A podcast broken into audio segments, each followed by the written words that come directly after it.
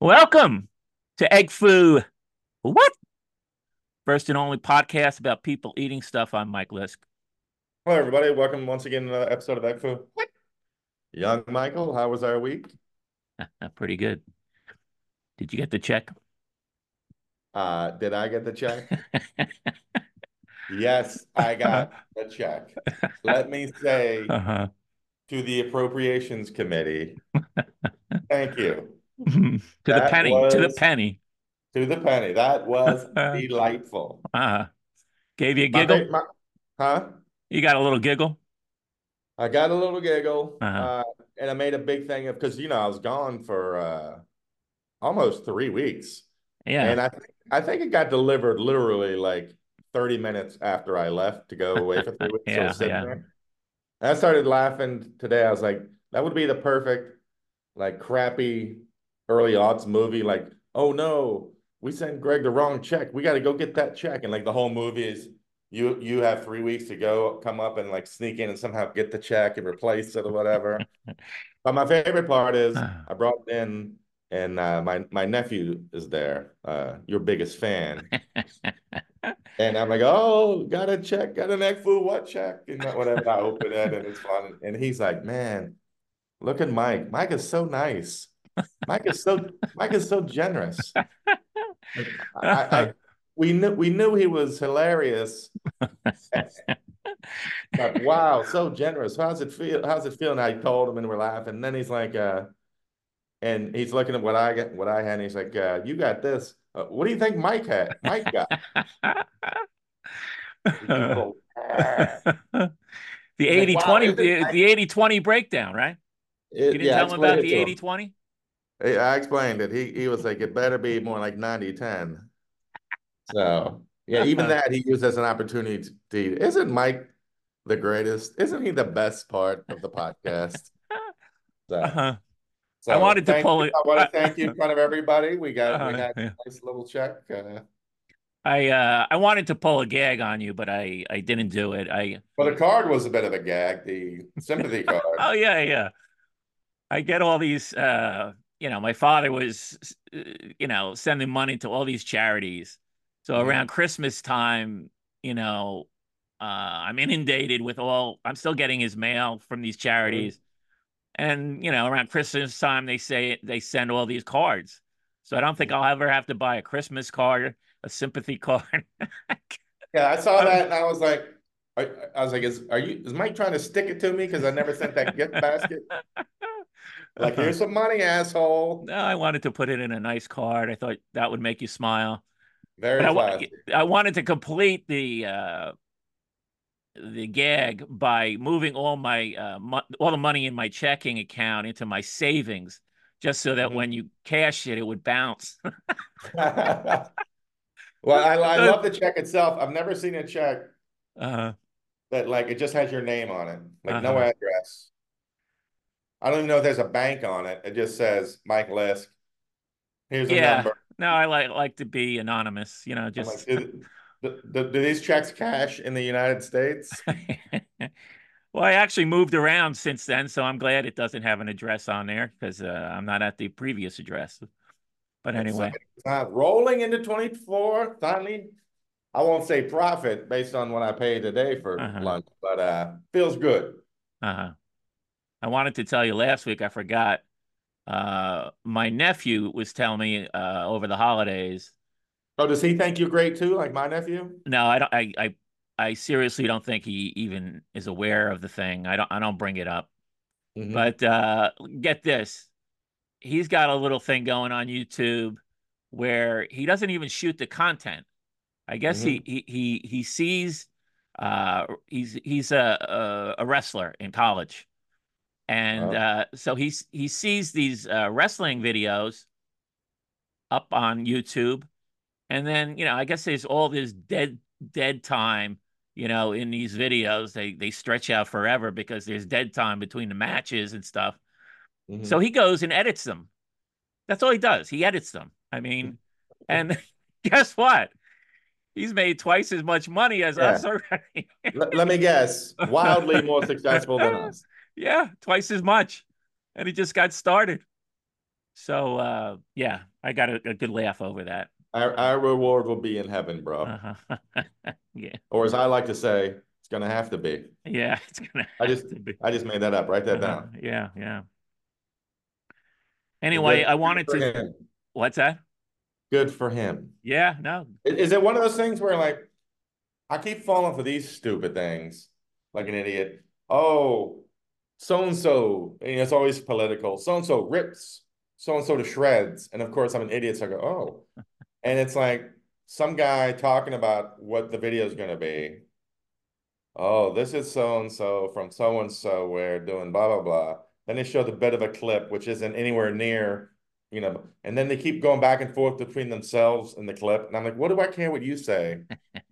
But then of course I watch it, you know, click the next one too. So Yeah, no, they they get you coming and going. I, I'm, you know, like I said, I, I I keep talking about these audiophile videos that I'm hooked on, and yeah, it's just like I watch these things and I'm like, 25,000 people are watching this guy hold up records and basically tell you, you know, what's on Wikipedia about the record. yeah, So it's, it's like not insightful at all. Once in a while, you'll hear a personal story, but that's what it, it should all be. You know, I, I don't want to hear what's on Wikipedia. You know, I Yeah. mean, give us give us a little more than Wikipedia. I, I can go to Wikipedia if that's what I want, that information.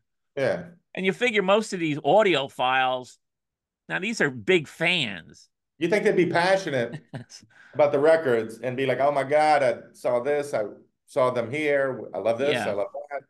No, yeah. they're like, this is the green vinyl 180 gram Japanese import, live at Budokan. This is a promo copy of the television album. Yeah. Uh, so Yeah. yeah, It's But, a little uh, like uh years ago, I saw a book, uh something about some the title was about sport sport great huge iconic sporting events. hmm And it was like I was there. And it's like stories of like eyewitnesses to sports history. Hmm And I was like, oh, that'd be cool. I was I was assuming it'd be like if you or I were at Lake Placid, you know, when we beat the Russians, some sort of like, and then no, it's like, here's Bob Costas about Laettner shot. Here's Marv Albert about, I'm like, well, I fucking know what they were doing. Like, I don't care, you know, so Yeah. I feel you, bro. No, there's uh, so much content to compete with. It's a sea of content, I'm doing my best, and we're we're we're doing our best. We're we're holding our own.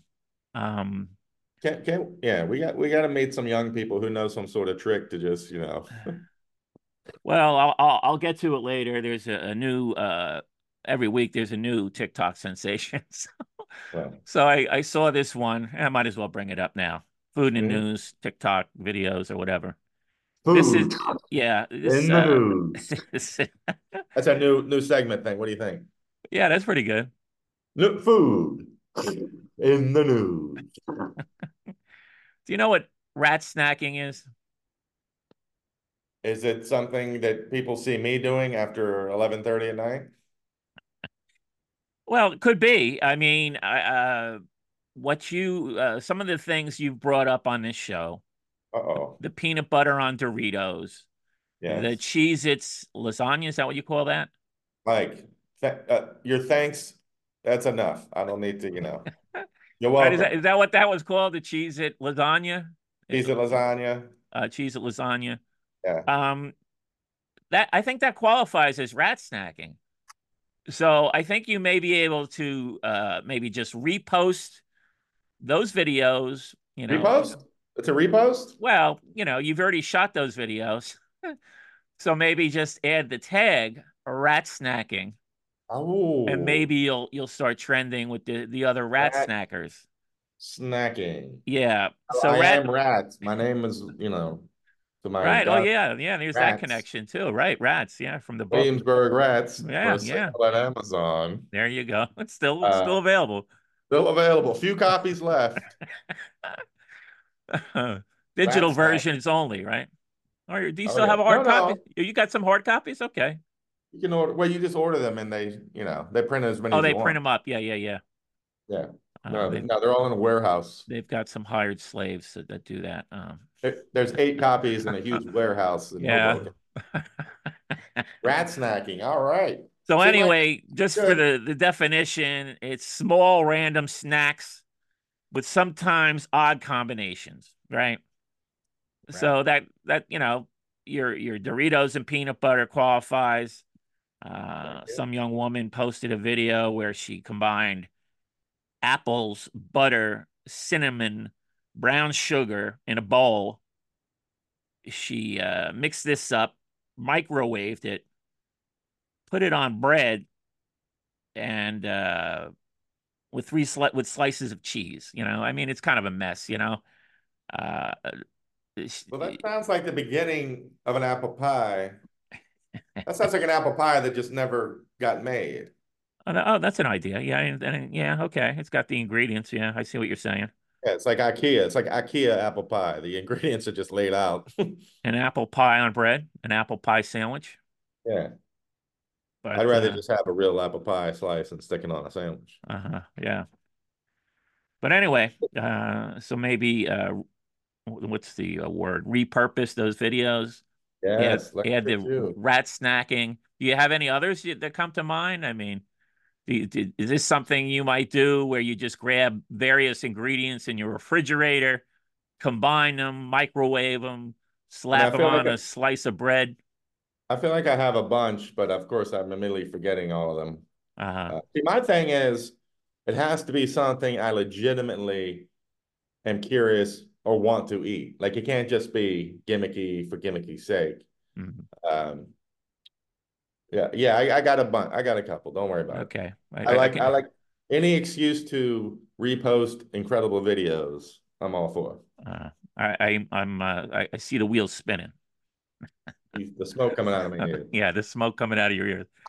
Uh, other food, food in the news. Uh, this is a little, all right. This is last week's, but I we never got around to it.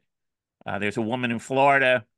She's suing uh, Reese's for five million dollars Mm. for, uh, I guess, or well, it's Hershey. Hershey makes Reese's. She's she's suing Hershey for five million dollars, claiming that the uh, this was back in Halloween, and I actually had these candies, so I knew what she was talking about.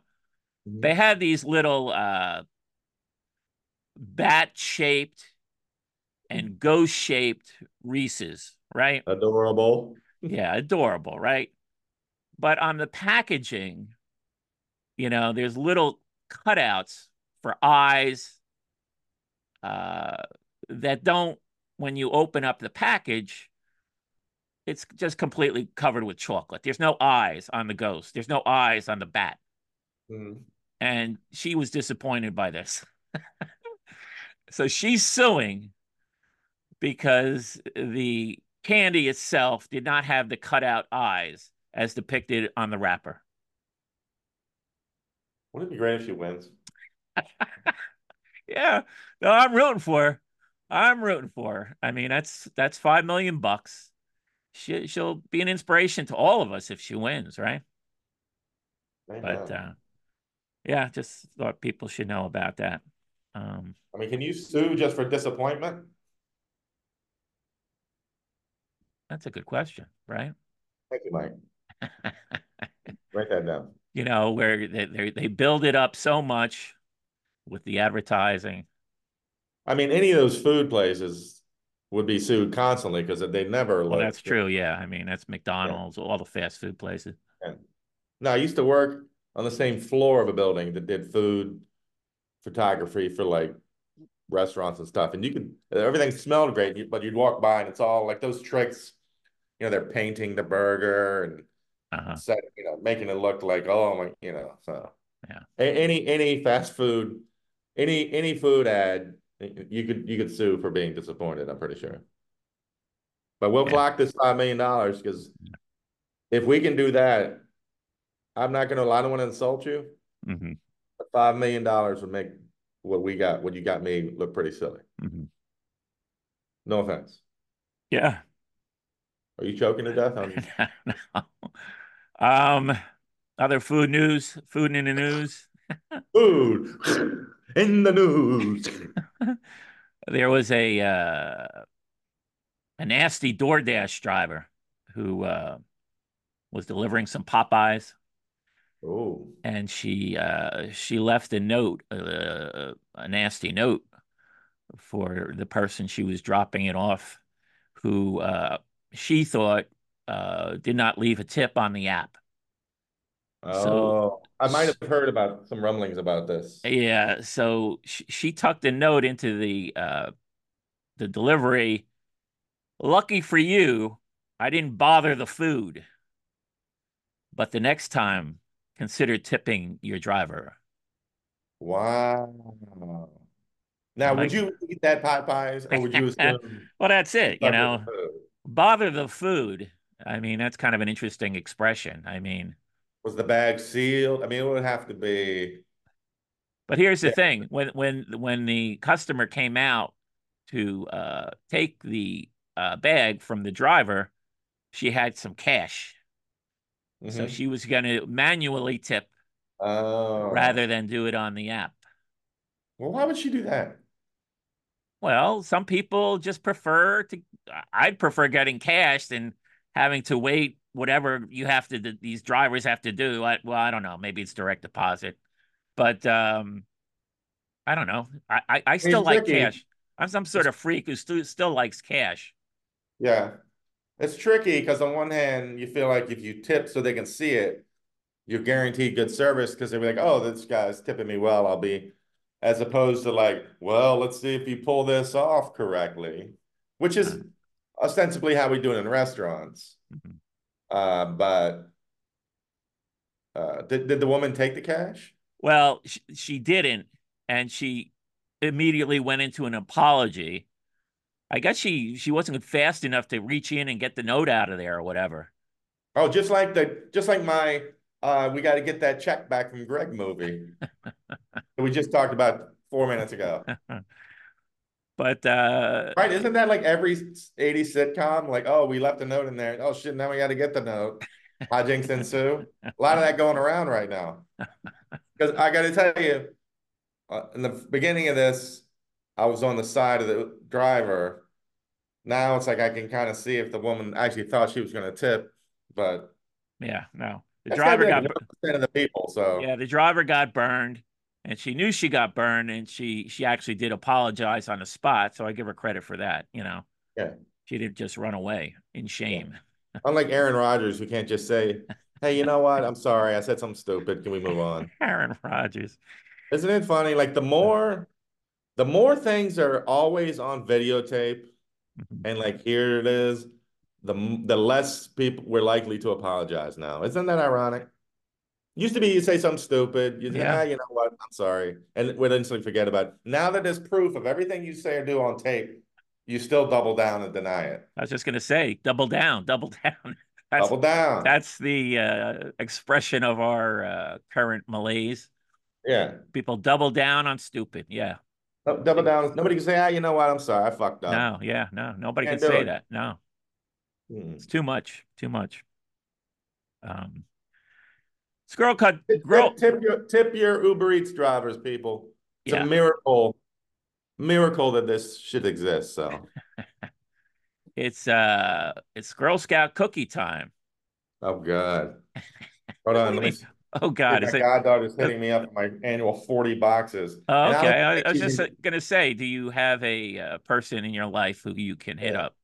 I mean, I don't even think she does. She's done Girl Scouts in years, but I still find myself buying cookies all the time. Uh, she's got a side act, she's some side hustle going. I don't even think it's a side hustle. I think it's a. I'm gonna get Greggy to buy, but give me a bunch of money. and maybe he'll forget about uh, the order That's fine. because you got to pay up first, right? There's a little bit of a lag. Or no, no, Yeah. sometimes Oh, I've yeah, you pay, you pay for them, and then you forget about them, and then three months later, maybe they'll show up. Yeah, I mean it's it's January through April, so it goes over uh, a few months. And uh, you know, I'm looking at this year's lineup, Ooh. and there's a few on there. I, I you know, I guess they're tr- still trying to mix in uh, some new ones. Um, I never heard of uh, Adventurefuls. oh fuck that. What- I'll just I'll just describe it as sort of a it looks like a vanilla wafer with a round chocolate uh, edge and then three stripes of uh, four stripes of chocolate across the cookie. Never seen those, never had those. Sounds I don't know. I, I would try it. It looks interesting. Mhm. Um, I don't know about that cookie in the middle. Could be pretty bland. Probably uh, bland, yeah. Uh-huh. I mean, my my go-tos are the thin Don't mints. say Samoa. You don't like the Samoas? No. Why? I don't love I don't love Oh, coconut. yeah, oh, coconut. Yeah. Oh God. Thin God, for- mints. They're my number two. God, God forbid. I'm you- sorry. I'm you- sorry. Were you about to editorialize You eat coconut. on my coconut taste? When did you when did you hate on coconut? It seems like such a was it a Samoa that did you wrong? I mean, where where did you have Uh, bad? probably some birthday cake. You know, y'all excited about it, and then they wheel it out and it's coconut icing. Come on. It's just a right. weird texture. It feels like something else that's been broken up, that's been shredded. Shredded wants- plastic. Yeah, who wants that? I like it. Sorry. So you you said thin mints, which were my number two. I, I like them. I like them frozen. Yeah, everybody likes to do that. Uh, Thin Mints. What's what's your number one then? Tagalongs, dog. You know what? I, I liked them Uh-oh. when I was Here younger. we go. Here we go. No, I, I I I liked them. You know, I think they were my number one when when I was young. Hmm. oh, But you, you've matured. yeah, I think I'm a little more mature. So, Thin mints are mature. Uh, yeah, they are. They're just delightful, as you say.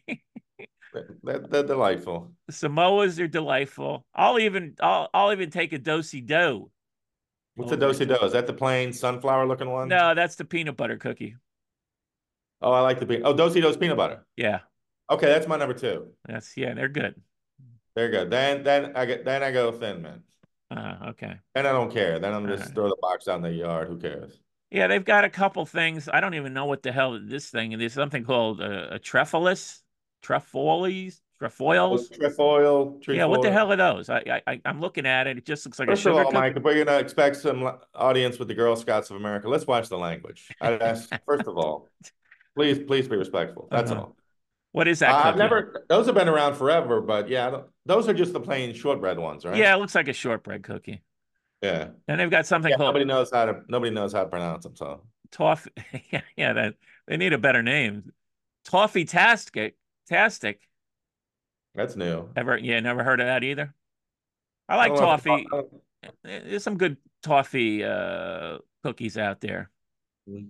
I think Keebler makes a pretty good one. To me, it's always tough to beat peanut butter and chocolate together. That's all. Yeah.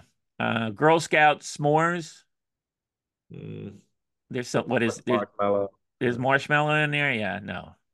I think uh, you to coconut is the same as uh, me to marshmallow. I could do without marshmallow. You know what's the difference between those two is? I'm not giving you shit or judging you.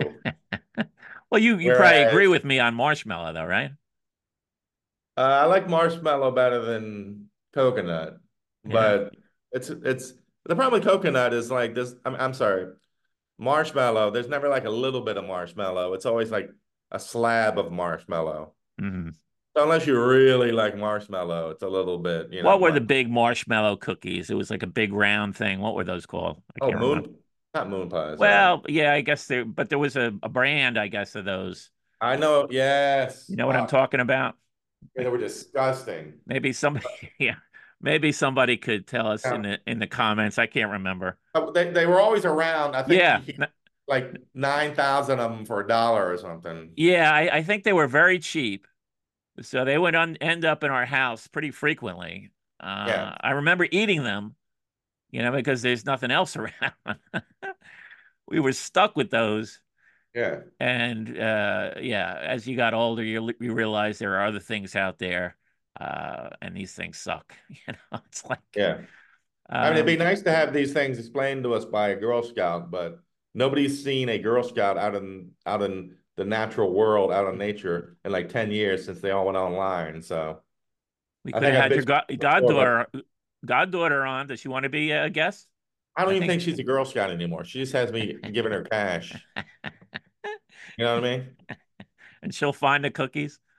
Yeah, she's like, I, I, I'll lead them for you, Greggy. You know, and then you know, she lets me think I'm doing double duty. Like, oh, I give her the money and I let her have the cookies. But as each year goes by, I think I'm just giving her money. Mhm. So And the last of the Girl Scout cookies are the lemon ups. fuck that. Who gets presented with a Uh-huh. list of cookies and picks out the lemon? The lemon cookie. Nah. That's an Nah. acquired taste. I mean, you know, Yeah. It's not the worst. it either. It's not the worst, but uh, yeah, I would not really go for it. Um, Once got your- again, I to- totally free of charge offer advice to the Boy Scouts. Hey, dummies, maybe sell some cookies of your own. Yeah, Every couple of years, it's like, oh, the Boy Scouts are they gonna have to dissolve? There's there's no money. Well, that's not their only problem. Uh, there's no money. It's like, uh, I don't know. One of one one of you has been doing it for hundred years, printing money, doing nothing. yeah. Yeah. And I know they try to do the popcorn thing, but it's just not the same. Uh, they they tried a popcorn thing. If I the mean, Boy Scouts of America want to bring me in as some sort of advisor role, consultant, they can top whatever you sent me on that check. I'm not going to say the number unless you want me to, which I- I'll be. Then No. uh, hire me, Boy Scouts. Just the last part. Yeah. The change. it was it was down to the penny. I, I took the extra penny. It was an un- uneven number. So I did award myself uh, the extra penny. I mean, I had to put out for the stamp. Oh, I did that. Uh, Mexico. Uh, we all went out scuba diving or something. Uh, by that I mean they went scuba diving. I sat on the boat, and when everybody's sending, you know, the person uh, m- or share the money, I knocked a penny off.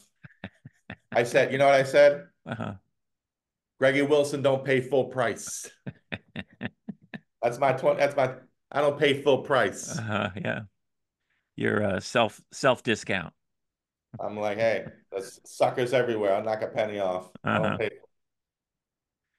Have we talked about uh, pork roll in the past? Yes. Taylor Taylor pork roll. Yeah, the the you Oh, know we got it. Plus, you got you got upset during some uh, Wake Up New Jersey with the with the Jersey fellows. Oh, we were talking about it on there. Yeah, Yeah, it's a it's a perennial subject in New Jersey. Um, I was I talking think it's a to daily subject in New Jersey, from what I can tell. well, it did come up uh, uh, one night at my local establishment. I was talking to a couple of people. They had just gotten back from Ohio. Uh, they have some relatives out there. They paid a visit, and one of the things they have to do when they go out there, they have to bring, some foodstuffs because I guess in Ohio, well, number one, they don't have pork roll. Mhm. Um, in this case, I think they actually brought Taylor ham because Yeah. Taylor ham is the supu- superior brand of pork roll. Yes, that's what I always always put those two together. Yeah, yeah.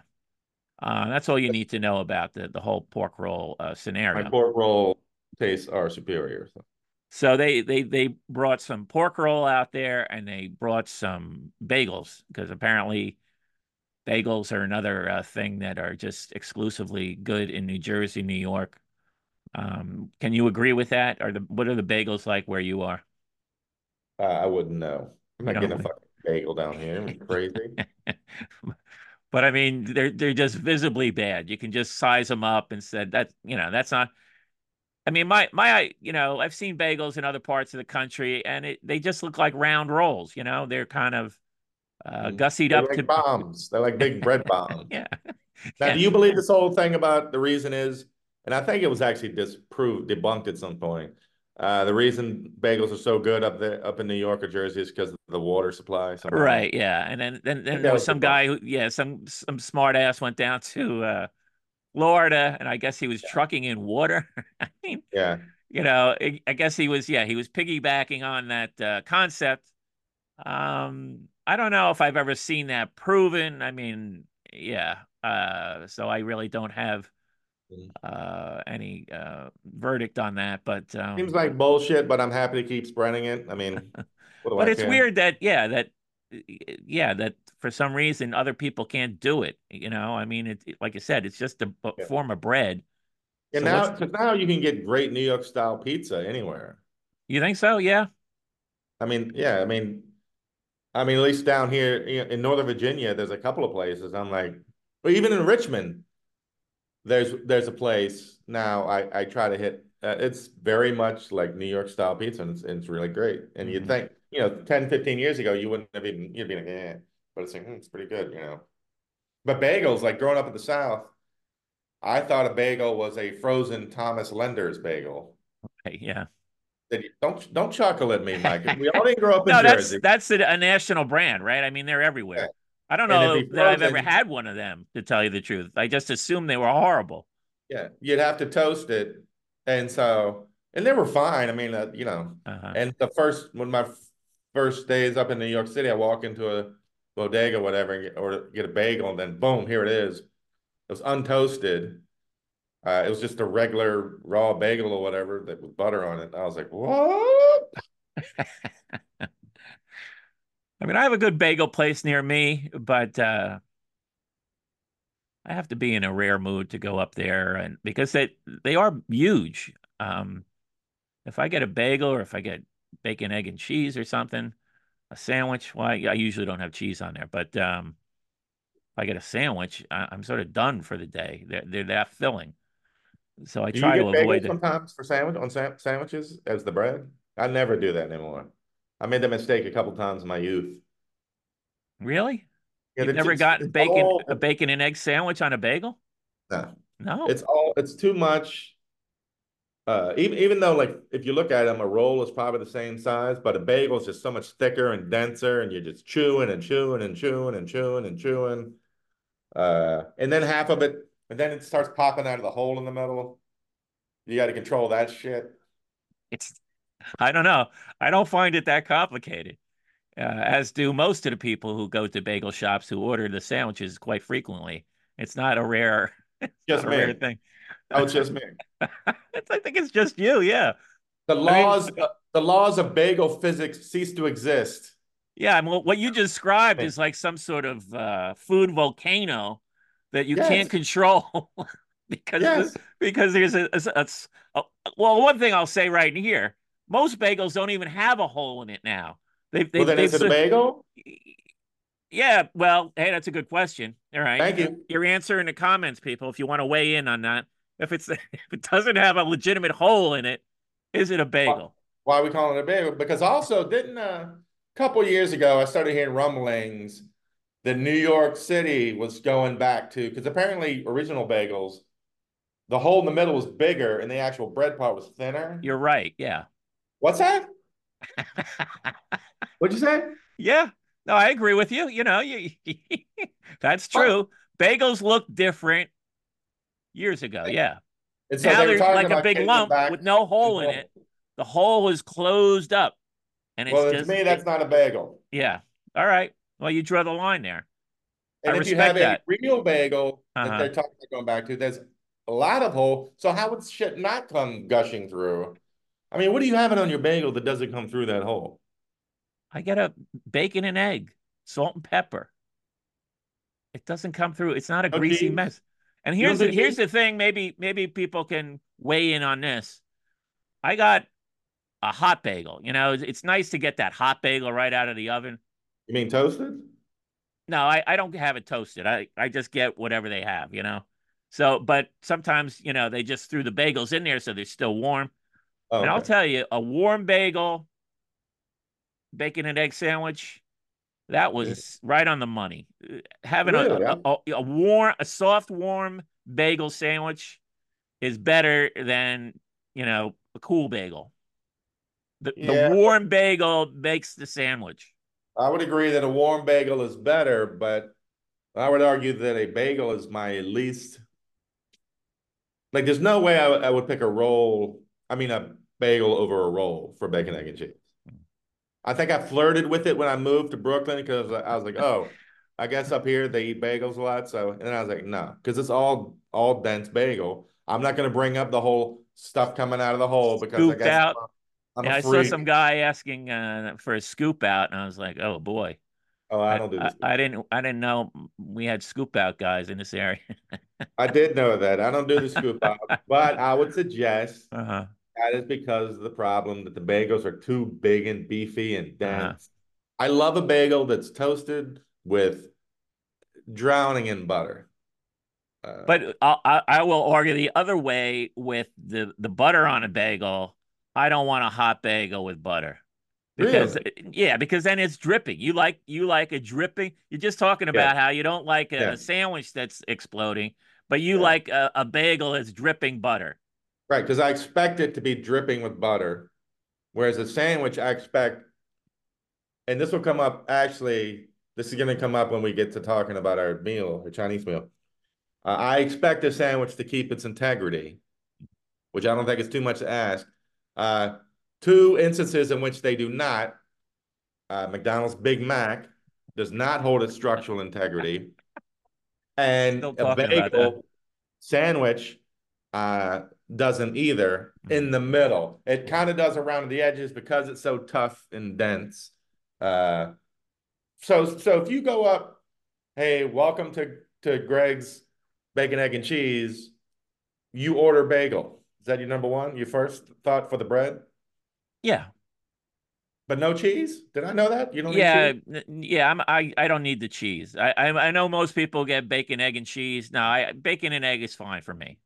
Can I blow your mind? Yeah. I would if I had to lose one, I would lose the egg before the cheese. if it if it's no cheese, I'm just so it's a bacon and cheese sandwich. If there's no cheese, I'm just throwing it in the ground and then writing a scathing email to be left in my dress folder. Really? Like you order a bagel, that's your number one.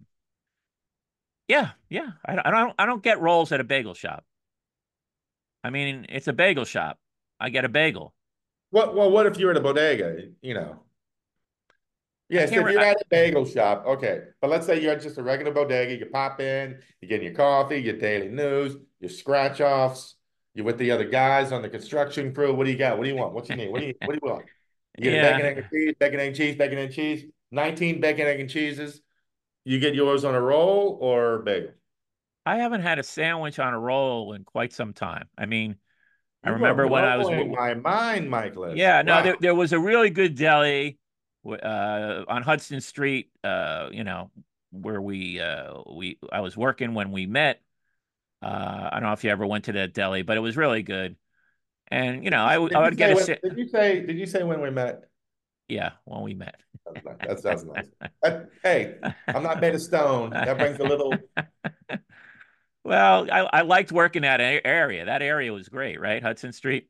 Yeah. Um, and they had a really good deli near there. I would hit hit that place up, but uh, I haven't had a, a, sandwich on a hard roll in a long time.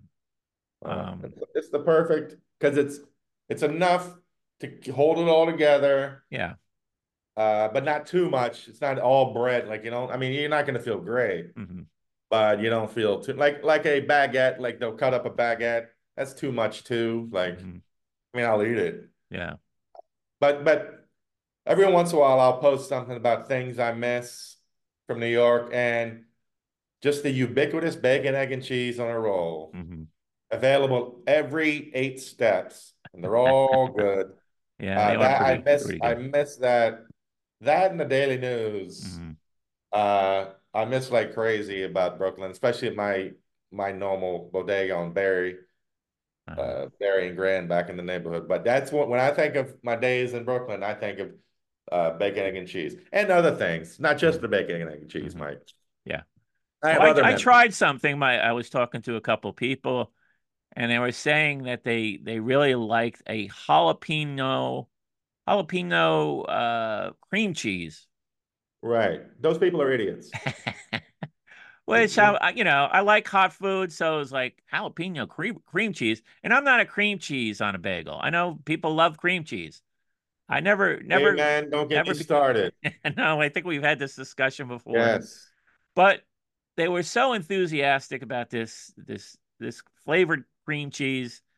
I decided to try it, and um, it was good. I mean, it was pretty spicy. It was actually pretty hot. It's hotter than I expected it to be.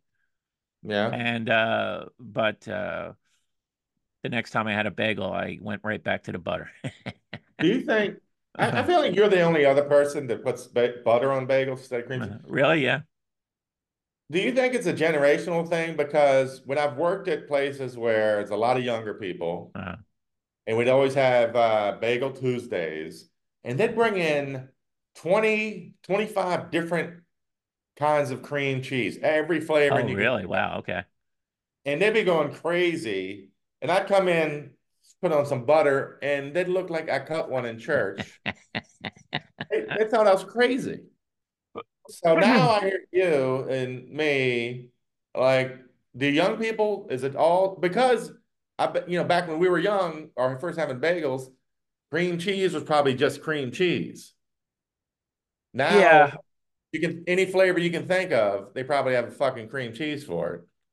The bagel place I went to in Bayonne, it was a really good good place, and um, they had all sorts of various uh, cream cheese. Cream cheese with chives, is that a thing? Uh, oh yeah, that's yeah. Yeah, I, I I don't know the whole the whole cream cheese and bagel thing is a, a whole different world to me. So that's why these people raving about the jalapeno uh, cream cheese, I was like, oh, I'll try that. You know, I'm I'm open to new things. So I tried it. It was tasty, hmm but it's still sitting in my kitchen a week later. Yeah. Yeah, cream cheese is another one of those like the cream cheese people, the Doritos people, the Cheerios people, and the Oreos people got together one day and just decided, let's just pump out every flavor that human beings can think of. And like Uh-huh. overnight, that became a thing. Yeah. Yeah, I kind of look every every flavor cream cheese you think of. I'm trying to get my little country crock. That's you know, little butter. I like is is that salted? I prefer salted. Yeah, yeah. Lightly I, I salted. can I can live with unsalted, but Uh, I go for the lightly salted.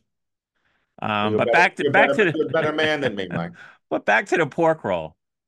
Yeah. I'm thinking, you know, the wheels are turning. I'm always looking for new opportunities. I can see I can see the earphones are like oh, I'm like, can we, you know, can we drum up demand and then maybe do an East Coast, set up a, an East Coast delivery system where, you know, I could do a run down to you, you can do a run down to Florida.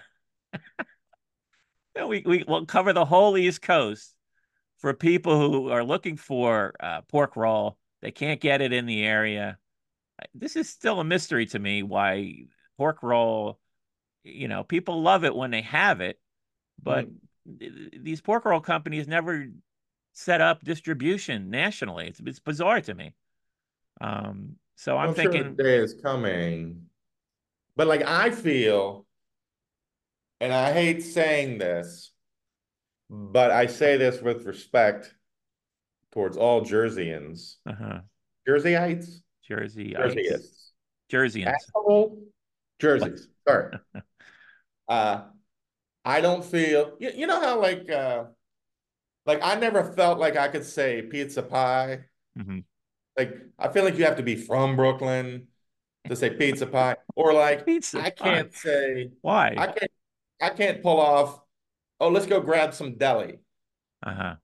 You know, I feel like you have to be in like maybe an yeah, no, you, guy or you did something. fine. Yeah, you did fine though. Well, pizza, you know, I, I would, yeah, I don't, I don't think I ever call it pizza pie though. right. I feel like a I just, fraud. you want to get a pizza, you know, you don't, you don't say I want to get a pizza pie. right. I say let's get a pizza. I can never say, you guys want a couple of pies? What do you want? A couple of pies? Well, no, yeah, pies works. Yeah, then, then you go that way. Yeah.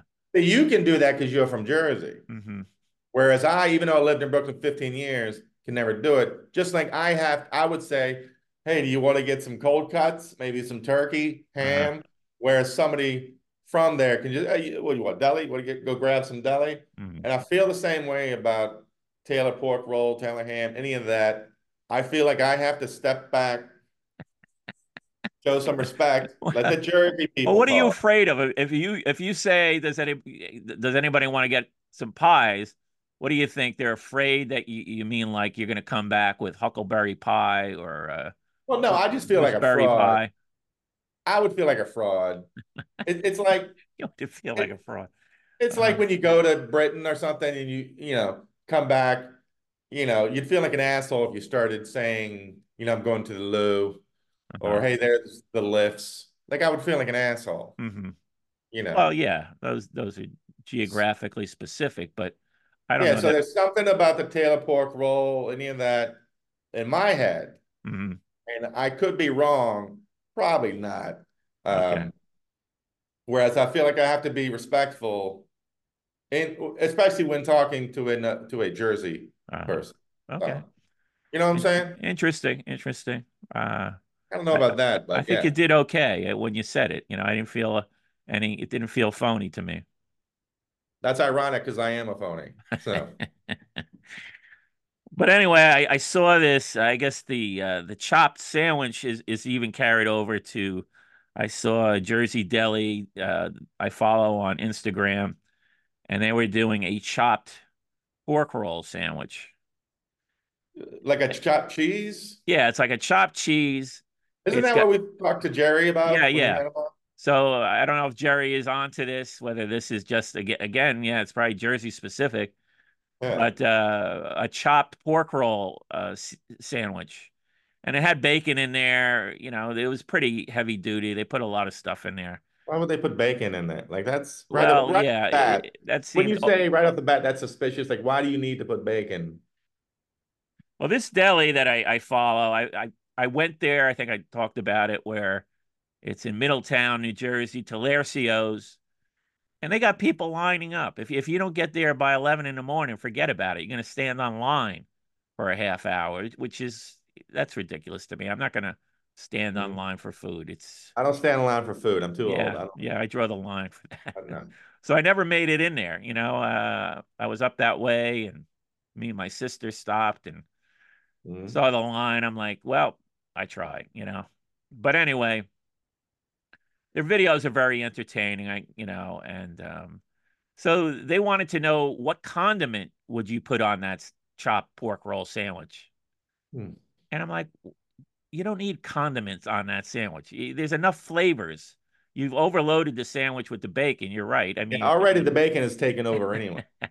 yeah, so so there's this the bacon and the Taylor ham are fighting it out, right? Um, and the egg, there was egg in there and some other stuff. But uh their sandwiches are are always overloaded like that. Mhm. Uh they, they put too much on it. It's it becomes ridiculous. Uh let's keep it simple. Mhm. Um, but uh, so yeah, condiment. Why do you need condiment on there?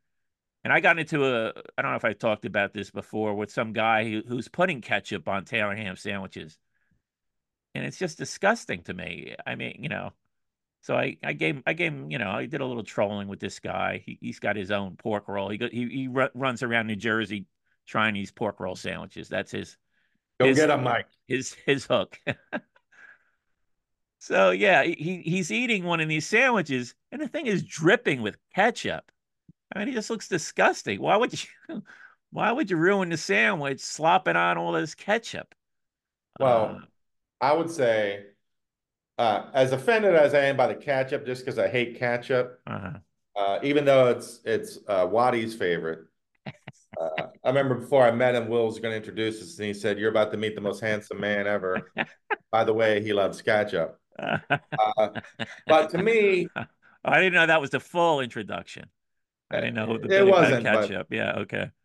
uh, and, and so he would dump ketchup on it. It's like, okay, I'll, I'd roll my eyes at it. But to me, the more offensive thing is if your calling card is, isn't our meat so great? Then why would you add bacon to it?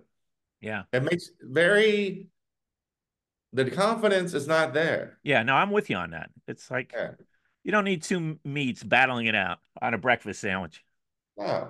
So Is this a new thing? So is this a brand new place? So maybe people are lining up to try it, and then once they realize no, this place has been there a while. It's it's it's you know there was a guy on uh, sports radio used to talk about it a lot. You know, he probably Oh, well, a lot on sports radio. of. or it was that guy Carton. What you know, you know the bald guy, Oh, Craig Carton? Craig Carton. Yeah, he was he was always hyping up this place, and That dipshit. I don't know Oh. if he he knows somebody who works there or whatever, but uh, I'm sure he drummed up a lot of business for them. And you know, these were free commercials he was giving out on uh, FAN.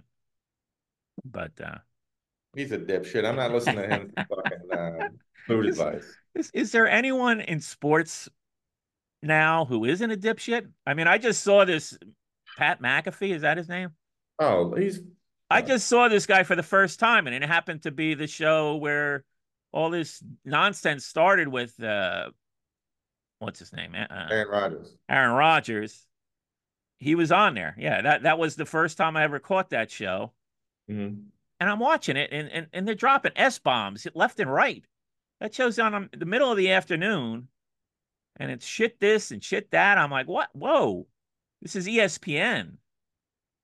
And I'm like, Yeah, when did that happen? When did they the? They got to fill up 24 hours with everybody screaming over each other and typing it all. And Uh huh. I mean, people used to love to hate on Stephen A. Smith. hmm He's like the elder statesman. Yeah. You know what I mean? He has become the elder statesman. Yeah. I like mean, I'm not, A. I'm not a fan of his. He, you know, he's overly dramatic. He plays it up. You know, I mean, the the, the cowboy shtick has gotten old. Mhm. Um, that seems to be his his main hook. But uh, this Pat McAfee guy, uh, I guess his thing is uh, tank tops. I mean, he's he's got to wear a My tank top. My old job. And I was just like, this guy, he just seemed like uh, the thing that came to mind, the Joe Rogan of uh, sports. Yeah. Uh, you know, I guess it's just gonna these lunkheads. You know, I think the bigger the lunkhead, I guess the bigger the audience. It seems Well, then to they act surprised because today they announced they were going to have Aaron Rodgers on. right. Yeah, Or I guess I, I'm sure that'll last until I mean, Yeah. the whole thing smells like a big PR thing. You know, they they figure like, hey, let's let's let's hype this up. I mean, they're getting lots of media attention. Like I said, Well, first I of all, it's like Aaron Rodgers played as many games as you and I did this year. There's no one else in the league that could get to come on this fucking show. yeah, no. And they know Aaron Rodgers is so such yeah, a he, gift. he's gonna yeah, he's gonna He's gonna oh let me gonna try and shock people. so- Yeah, that's his I'm thing. so shocking. Yeah, yeah. It's like, gee, what what did you expect? It's like His- it's like when they invite Ann Coulter to speak at a college, and then Yeah. people get upset. It's like, what did you expect? You know what she's gonna say. Uh-huh. You know what she's gonna do. So I, I don't know why they I don't know why they we need to listen to Aaron Rodgers, who did uh let me make another quick point about Aaron Rodgers, just 30 seconds, and then we'll move on. Because you know, he came out with that big statement, you know, about how the winning culture needs to do this, whatever. When did Aaron Rodgers become synonymous with winning?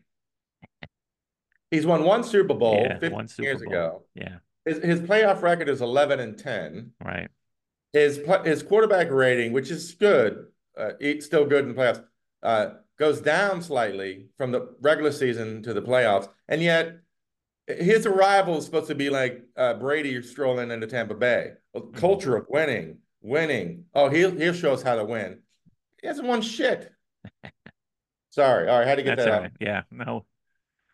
We're done with the Aaron Aaron Rodgers portion of the Aaron show. I- I'm sure lots God, of people are There's other people they're, with they're bringing it up to two play times, two times the speed. You know, um, actually, speaking of like how you can speed up uh, on YouTube, so we- don't sound so slow, or I don't sound so slow. But uh, maybe we should do like segments of the show where we try and speak real fast. So, so maybe when Jerry's listening to, it, it's going to sound really crazy, and then we're going to just he won't be able to understand what we're saying because we're talking so fast. Let me stop you there, Mike. That's the dumbest thing either one of us has said two years. No, I was thinking about that. You know, Jerry's going to I- have a little I- laugh. I, th- I think Jerry's going to get a kick out of it because I know, I know, I know he listens to us a little faster. That's fine. I wonder how many people do. Put Oh, them in the yeah.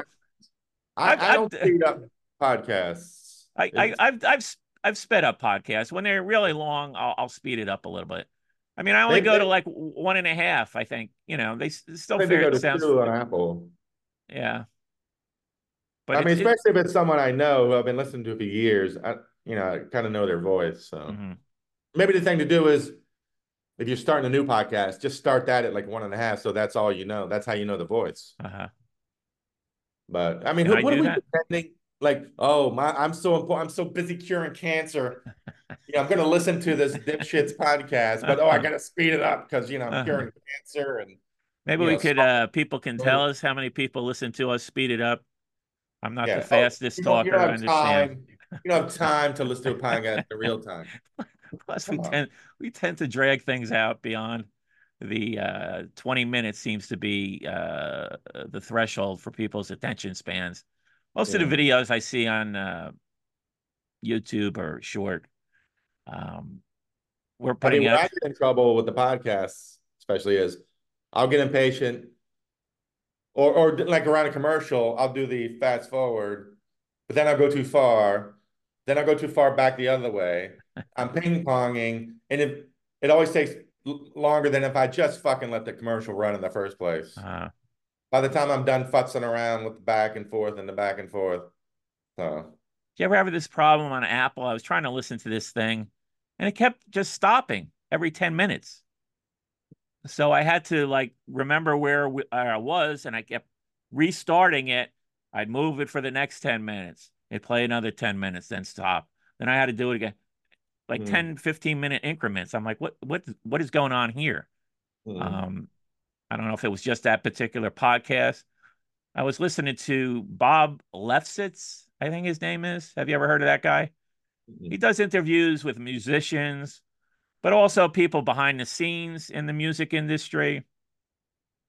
I mm, listened to an interview with John Scher, who used to be uh, a big concert promoter in the tri-state area, mm. and uh, and then he became really. We're going back to the seventies. He was uh, he became good friends with the Grateful Dead, so he had a lot of interest in it. There we I think- no, no, I, I'm I'm I'm going somewhere with this just to get you to react. Yeah. I'm gonna I'm gonna give you his exact quote, and then you can go off on him, uh, as you probably will. What if I agree with him? I don't think you're gonna agree with this one. Uh-oh. So, so he became very friendly with the Grateful Dead, promoted a lot of their concerts, and You're right. I am pissed at him. and you know he had some some pretty funny anecdotes. Um, but towards the end of the interview, he made a comparison where he said that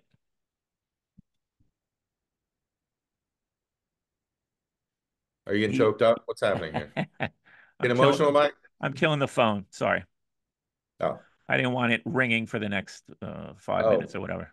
Message received. Mike is popular. No, it was a uh, scam call. I get I get them pretty regularly. But anyway, so he he made the comparison that he thinks that the Grateful Dead are now as big as the Beatles as far as uh, music goes, their their importance, their influence. Um, no no strong reaction from you. I mean, uh, I'm waiting for it to cross over to another point because so far that is just a jackass saying dumb shit. Come on now. In what world? I don't think he's wrong. I, I agree with him. de- oh, come on. I mean, are the Beatles are the Beatles still as big? I mean, the Grateful Dead Yes. just keep going. You you you Beatles think just put out an eight-hour documentary, and that's all anybody talked about for six months. uh-huh. But were young people listening to it? Or Yes, or was it the old the boomer uh, segment? I promise you, is as many young people as boomers. I, Do you know young people who are active Beatles fans? Are young people dead fans? Yeah, they are. I picture them all, you and Bill Walton going around together. No, there's a whole new generation. I mean, I, I didn't go to any of these dead dead and company shows, but they were selling out all summer long. And uh there's young people there. You know, yeah, people yeah, yeah. There's people that love the dead, but Uh-huh. I've never heard of a band who wasn't another version of the dead, like I don't know, Phish or whatever these jam bands are, uh-huh. that listed them as some sort of influence in any way. Well, Phish does. I mean, I That's think they I just said. I think I think Phish started as a, a, dead cover band. That's literally what I just said. Oh, Other than bands like Phish, who oh, that's oh, their oh, whole oh, thing. oh, other than You know what I okay. mean? Like Uh-huh. the jam bands. I, I'm sure there's a bunch. Uh-huh. I've never heard of any, uh, any like uh, well, I don't know, regular rock band who loves. I'll throw out a name who, you know, I'm I'm thinking of some of the If you're people. gonna say John M- Mayer, No, I'm going to hear uh, Elvis Costello. Um, Mhm. there there was a, a really nice, I think it was three CD uh, Grateful Dead tribute, and it was all newer bands, you know. Mhm. Um, and uh, Kurt Vile was on there, uh, Dinosaur Jr. Mhm. Um, so I think they're they're still fairly influential. That people still, you know, young people are still listening to the music, Mhm. and it's But it still doesn't equal the Beatles. I, I know people always want to be the ones who, this is the band or whatever, who finally punches through the Beatles. I'm sorry, bro. It's not happening anytime soon. but you, you, you There's don't been think, lulls when the Beatles aren't uh-huh. as big as the Beatles, but now is not one of those times. So and you don't think you're biased by your super fandom. I mean, honestly, no. I mean, you're a super, you're you're a super fan. You know, I mean, let's a let's face it. I mean, yeah, I'm a super fan. Yeah, But I think I I don't I think one of the one of the more objective things you can say in music is I'm sorry, nobody's bigger the, than the Beatles hmm in terms of rock bands. Like you know, Uh-huh. I don't. Uh, I mean, you look, you're adorable. You're young, scrappy, coming in, trying to you know your thing. I get it. Uh-huh. I get it. Every generation tries to punch the king, but Uh-huh. the Beatles are still the kings. Sorry. Okay. Do you Oh. do you prefer the records of the Grateful Dead over the records of the Beatles? Well, here's here's the advantage that the Grateful Dead have. Ba, ba, ba. What's you that get for? My question. Do I prefer The um albums of the Grateful Dead. just like the studio the studio albums? yes, I mean we'd agree, even though it is the Dead. No, you I, yeah, I would agree that the important than Beatles were more consistent in their short, very short existence. Mhm. Uh, there's lots of Grateful Dead music that I have zero interest in listening to. For me, after uh, 78, when uh, Brent Mydland joined the group, I was pretty much Mhm. I was done with them. I was. That's it. Yeah, yeah. Uh, I I did make attempts to listen to famous shows in later eras, and they always came up short uh, compared to the peak the peak era uh, between 72 and 74 when they only had one drummer. I think uh, that double drummer thing did hurt the band. And uh, so that's the peak for me 72 to 74, one drummer. But there's lots to ex- lots to check out with all these live albums and just so much more uh, than the Beatles. You know, the Beatles had that short. Mhm. uh, How many years is it? Two. And and what does that tell you? They recorded for seven years. uh-huh. And here we are 50 years later after they were done. And they're still at, I wouldn't say they're as big as. as No, I uh, agree that their their output is consistently better than the Grateful Dead's. And, and even culturally, I mean, there's entire rows of books written uh, detailing every minute of, of the day when John and Paul met. hmm Like there's almost no piece of culture of the last 50 years that hasn't been touched by, influenced by the Beatles. Fashion, anything. Yeah. And I know the Dead has its uh, it's like its own society. I know you go to the shows and you have a Its great own time. society. Yeah, I like that. Uh-huh. Uh, I, I know you go to the I would, shows. I would, I would say it's a subculture. I was trying to be nice. Yeah, I thought if I said subculture, It's- it'd be insulting. its own society. I, yeah. I Uh, understand, and you go to the shows and they're great, and it's a great. Everybody loves it. And you, everybody has their 900 cassettes of shows that sound the exact fucking same. uh-huh. I get it. Uh-huh. Now it's downloads. Uh, other than that, that live culture, whatever that's been Mhm. going for 100 years, yeah. We'll keep going, I assume. Other than that, there's no other area of anything hmm touches the Beatles. Okay.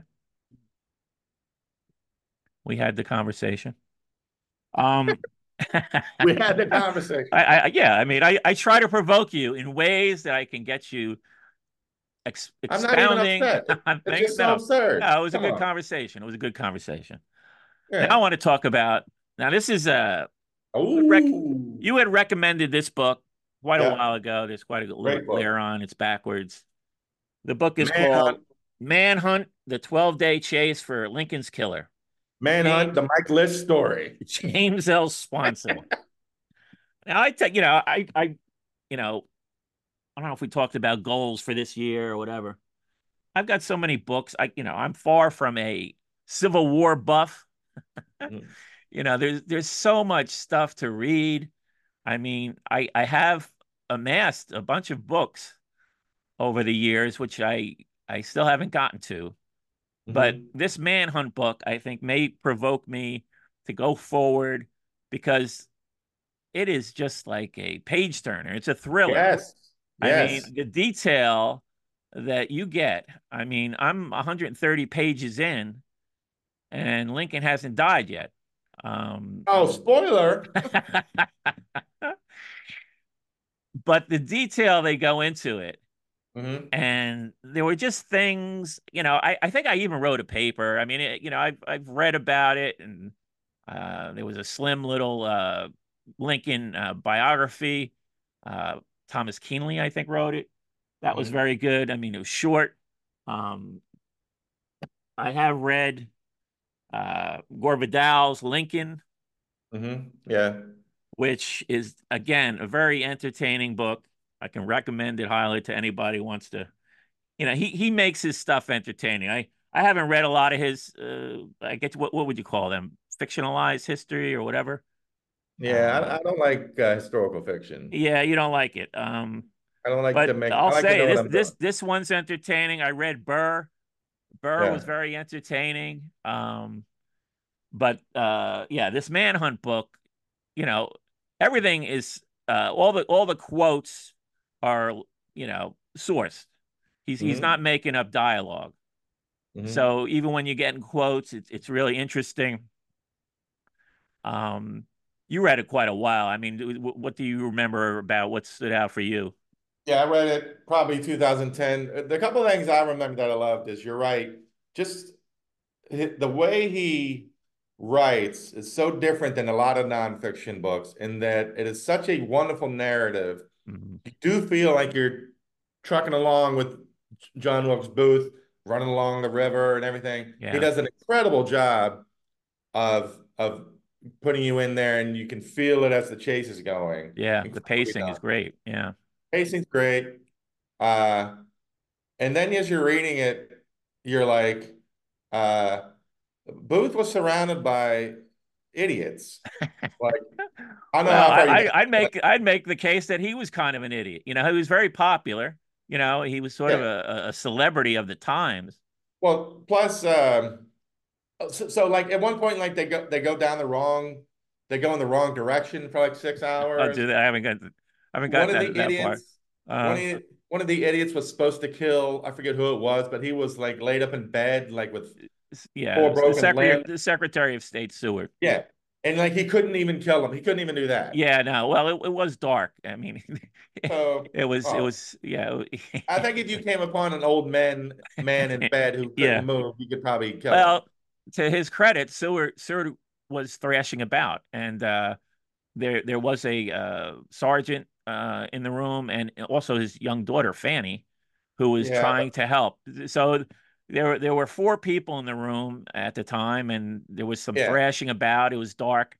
But if you're Uh, part of a conspiracy that is assassinating the president, maybe finish the job for your little, you know, stabbing him or whatever. Well, But yeah, and and then and then his co-conspirator uh, who was waiting outside because yeah, it didn't go as well as planned.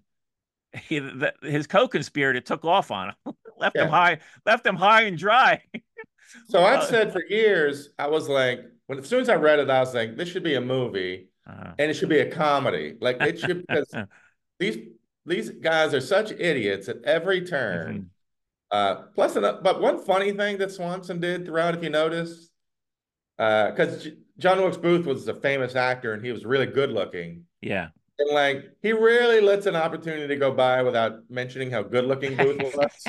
yeah, that, You he keeps that? bringing it up. You know, his yes. his pearly white skin, his his Curly- bla- his black eyes, the, the, black the and dark, curly, dark locks. yeah, yeah. No, he he lays it he lays it on thick sometimes. Not a lot, you know. I mean, Yeah. I mean, uh, when when uh, Lincoln's body is removed from the theater because they didn't want him to die in the theater uh, for for, for whatever reason, Mhm. uh, they bring him across the street through a crowd. Uh, I didn't remember that particular detail. And then, you know, Okay. uh, there just happened to be this guy reading, reading. He hears a commotion in the street, he comes out on his porch, and they had tried one ho- house trying to just you know get him to a bed essentially. Yeah. And and this guy comes out and he says, "Come in here." you know, it's Yeah. like, and then they bring him into the, this this I guess it was a boarding house, and they there's a room that Like available. They, Patterson or Henderson, someone like something like that. Peterson, I think, but Peterson? uh, yeah, I think it was Peterson, and um, but then they, you know, Swanson it wants to give you the the the whole uh, geographic location of the bed and Mhm. how Lincoln is laid in there. And I'm like, do I need to know that he, he was Yeah. he was he didn't fit in the bed, that he was on a, on a diagonal, and Yeah. that uh, he was uh, his head was northeast. Well, that's a and his feet- problem. You know, he, he like so sometimes he, he has these little moments where he he embellishes or just makes it a little more dramatic, and it's like, yeah, that wasn't necessary, you know. Well, that part, I mean, he doesn't do it. Like again, not only did I love the book, but it's one of those like I, I don't consider myself like I'm not going to notice if it's great or bad writing. I just Mhm. assume I'm not smart enough to pick on. But that the way he he wrote was brilliant. But like to what you're saying is right about that time, I I kind of gave up on reading nonfiction because like for 10 years I'd been reading mostly nonfiction instead of fiction Uh-huh. and started to get annoyed because I felt like a lot of these 350 page nonfiction books could have been boiled down to about 20 pages. Really? Okay. They're all like thesis papers where you they just was stuff. And Any any use- any titles come to mind that really sort yeah, of pissed you off? is an example. I was reading some book about uh, housing development in uh, Detroit after World War II. Mhm. Uh, part of I, I love telling this story because I look I don't I have no idea why I was reading that book, but it makes me sound smart. So, and after about Well, I- I- 250 you know, I- pages, I was going to say, wait a second, you know, and you know, any subject can be made interesting. Um, Not this but, one. but when you kicked it off with a housing development book, I was like, well, what did you expect? You know, it's like, oh yeah, but then maybe you're about 200 expecting too much from that book. After 200 pages of fluff and fluff and fluff and fluff and Wow. fluff, the whole point was uh, in post-war Detroit, it was difficult for black families to get fair housing. Mhm. And I'm like, well, that you know that could have been like two pages, Uh-huh. but because it's a nonfiction book, You don't remember the title of the book or the author? I don't. I, I can look it up as soon as we go.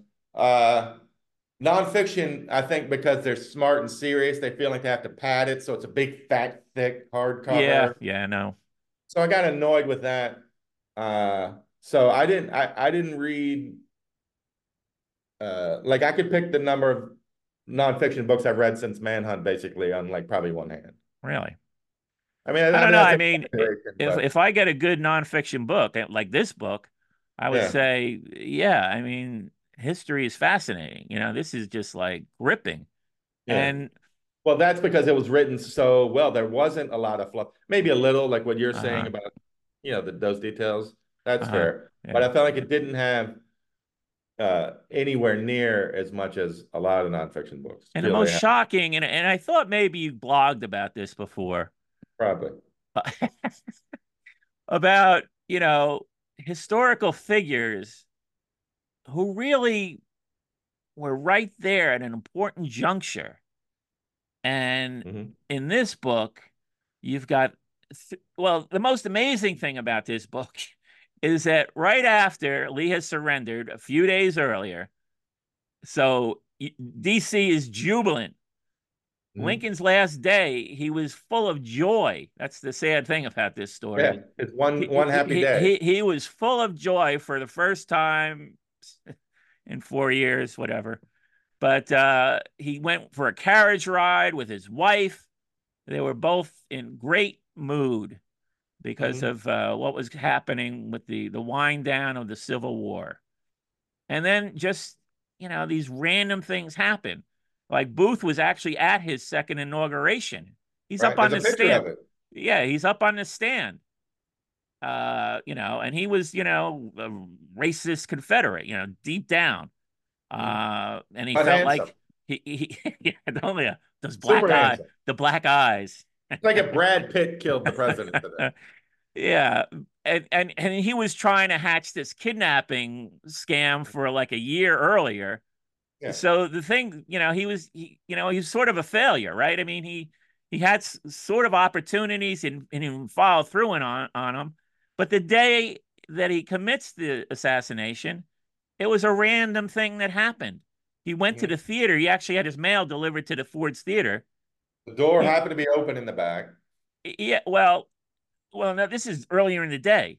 He puts together the the plot to to try and kill the cabinet. Andrew Johnson was on the list too, his vice president. But uh, in a matter of eleven hours, Yeah. when he found out, just happen happenstance, that they got early notice at the theater that Lincoln was coming there, and originally uh, Grant was supposed to be with him. Right.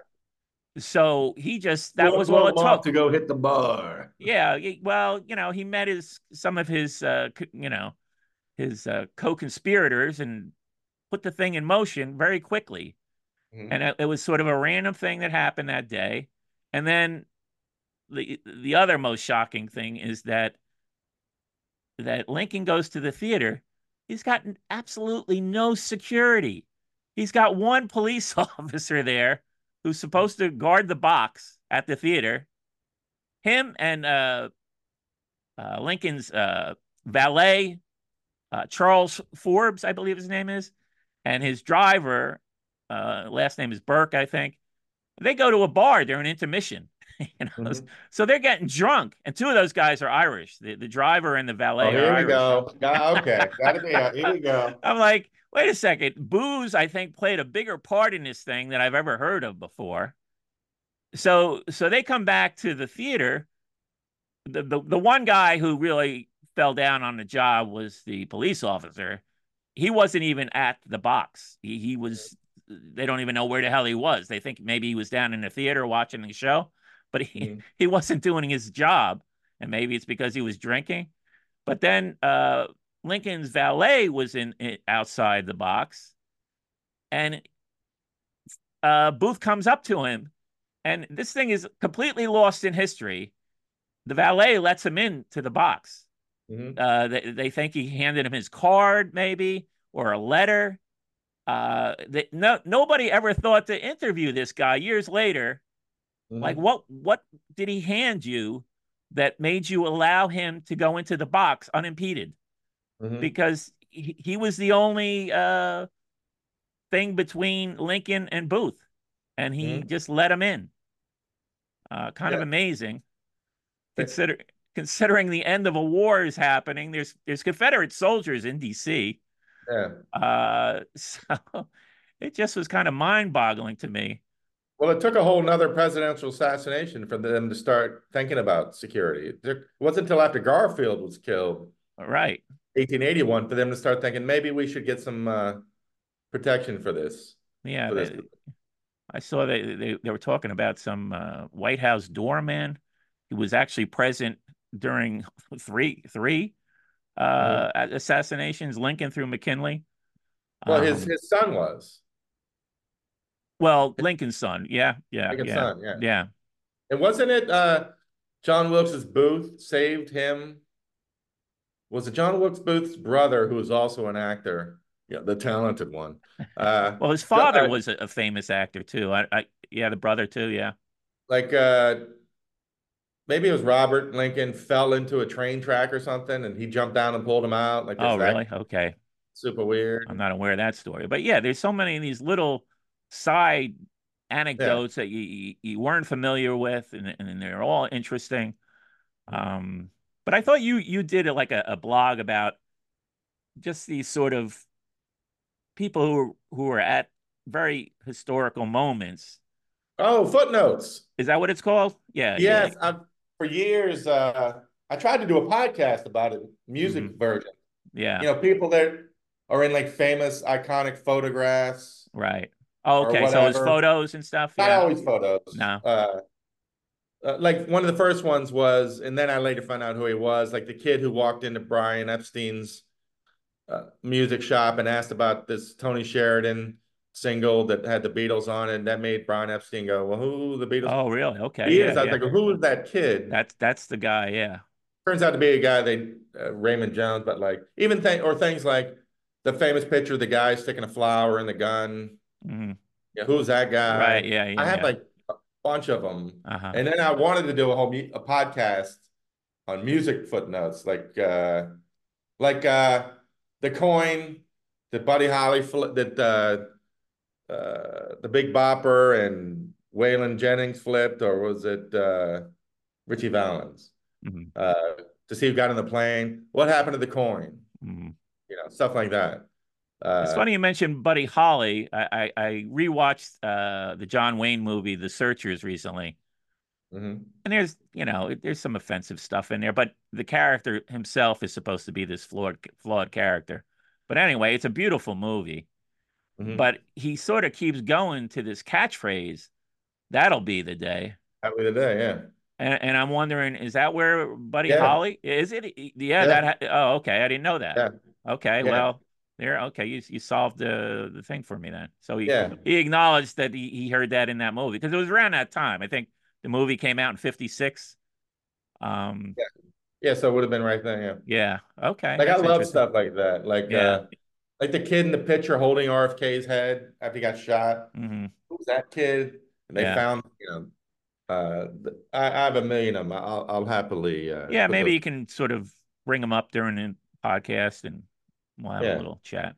But, But uh, uh for, so for years I was like they should make Manhunt not only a movie but a comedy. mhm. Uh, but did you know hear that I don't know if they've already made it. Spielberg bought it. Spiel- Spielberg been trying to do it for years, and apparently now it's a Netflix series. Did you hear about that? no. Uh, so I was bummed. I was like, "Fuck! If they make this a comedy, I'm gonna be bummed." But no, it's. Uh, I, I You think can't it's make coming it a comedy, Greg. Come on. Oh, come know. on! Those idiots trying to get up and down. Yeah, well, no, there, there's stupidity in there. I mean, right. That's what but I'm then saying. you can't lean into the, just that. You know, I mean, it's tragic. It's a tragic story. Really? But yeah, I yeah yeah. Are you sad? got, I got yeah. I am sad. Too soon? No, I, I'm just saying if you lean into the stupidity That's what I'm saying. and, and, you know, stupidity and cruelty always often go hand in hand, and uh, it certainly It's goes hand in hand in this this instance. Like we wouldn't even mention or show Lincoln. Like it's not about Lincoln. Yeah, no, it's It's about these idiots trying to pull off this thing. They Mhm. bungle most of it. Uh huh. Uh, uh, unfortunately, the one they didn't bungle Right. was Lincoln. Yeah. And then what uh, Booth has to go through for was it 12 days Uh huh. uh, with this cast of idiots? I'm sorry, that's comedy Uh-huh. gold. Uh, but apparently, it's going to be a serious. Uh, I, I'm sure I'll check it out. Uh, you know, oh, it, it hasn't come out yet. It's it's in the works. It's in the works. Yeah. Oh wow, okay. I didn't know Uh, that. Then Swanson put out another book soon after. It went back and forth between Lincoln's funeral train hmm and Jefferson Davis. Okay. Now, gr- even growing up just outside of Richmond, I realized I knew nothing about Jefferson Davis. Uh huh. Okay. And when you grow up in Virginia, yeah. where I did, you hear a lot about the good, how great the South was Uh huh. and Yeah. Yeah. all Okay. the terrible things you fucking hear. Uh huh. uh, the lost cause, all this shit. But I never learned anything about Jefferson Davis, the guy. And it turns out, other than him being a traitor and uh, enacting a war against the United States to propagate slavery, interesting guy. Yeah. Those things aside. right. If we move those things, number one, he went to you know you know what the name of his college was? No. Transylvania College. Okay. All right. I'm sorry. Uh-huh. If you want to be a more sympathetic character, put that out there. At Uh-huh. least it's funny. Yeah. You know, you go to college, it's named Transylvania. You Mhm. can't get some laughs. Uh, he uh, he was so he lived another 30 years. hmm And like I'm not going to remember all the details, but he became a senator hmm or Okay. congressman or All right. uh, or some some gig. Mhm. And he, apparently he was so interesting and like smart and a renaissance man. Oscar Wilde came over and stayed with him for three weeks. He Mhm. was like, I have to meet this guy. Uh-huh. Uh, so again, other than him being a terrible human, uh, very interesting Yeah. No. was uh, for me shocking in that how did I not hear about you know I'm so gross Yeah, surrounded yeah. by these fucking stupid Confederate statues, but then each chapter would alternate with the Lincoln funeral train, hmm and that was incredibly uninteresting. Uh, Like chapter after chapter of, oh no, we're in Peoria. They're running out of flowers to mask the scent of Lincoln's body decomposing. okay. Okay. Yeah. But the Jefferson Davis shit was Uh-huh. like, if you have to read about a historical shithead, interesting guy. I'm I'm. I'm leaving Yeah. out a lot of it because I can't Yeah. remember it. But uh, But I mean, I guess it. uh, uh, it was interesting to me who some, you know, uh, I didn't remember the particular detail that uh, the famous actress who was in the in in the play, uh, Oh, my country or something. our American cousin, I believe, our American cousin. Yeah. she What'd beats she she sort of seizes the moment. You know, for uh, you know, I guess an actress sort of has these uncanny instincts to rush up into the box. She knew the way to wind her her way up there, Uh-huh. and she and she ends up cradling Lincoln's head in her lap. Mhm. So her her her dress ends up being spattered with with Lincoln's blood, Ka-ching! and and yeah, and that's exactly what happened. Uh, you know, her, this this dress had a its own history of its own, had a history of its own after the assassination, and it Mhm. was put on the display. I think pieces of the dress were cut up and sold. Uh, just amazing. Uh, you know, the the industry that would crop up, you know, uh, around an, an assassination. Um, What do you think the next night when they try to when they put that play on? How do you think that went? Like, how'd you like to be Um, in that play? Like, hey guys, thanks for coming. I think it may have been canceled, Greg. I I, I haven't. Hey, I don't know if it was mentioned.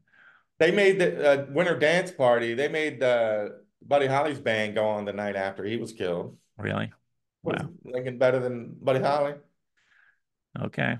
But I highly recommend. I think he is. I think you know. I'm going to weigh in on that one. Sorry? Lincoln Lincoln is greater than Buddy Holly. You're saying Hey. Buddy Holly is greater than Lincoln? Look, Mike, Mike, you argue one way, Uh-huh. I argue another. We go round and round. At the end of the day, It's a we show. all we, we That's gain a certain respect for each other. Of course, Lincoln's the better American. Okay. better. Okay. So anyway, yeah. So uh, I think one of my goals of this year is to become a slightly bigger. Uh, I think you've probably read this one, no? Team of yeah, Rivals. You read that one? Yeah, Good one. yeah, very good. Uh, I don't remember as much as Manhunt. It certainly doesn't read as great as Manhunt. Like Manhunt does feel like it's fiction, Yeah. even though it's not. You know what I remind me? Uh, uh, have you ever read uh, The Killer Angels? Michael. No. Sh- that's that's that's historical fiction, but it's well done. Yeah, I've heard Um, I've heard that's a good one. Yeah. I, I feel like I feel like for fiction, I prefer the book, but I feel like we're at the point now, and I'm not saying don't read nonfiction, obviously. At this point, so many documentaries are so great.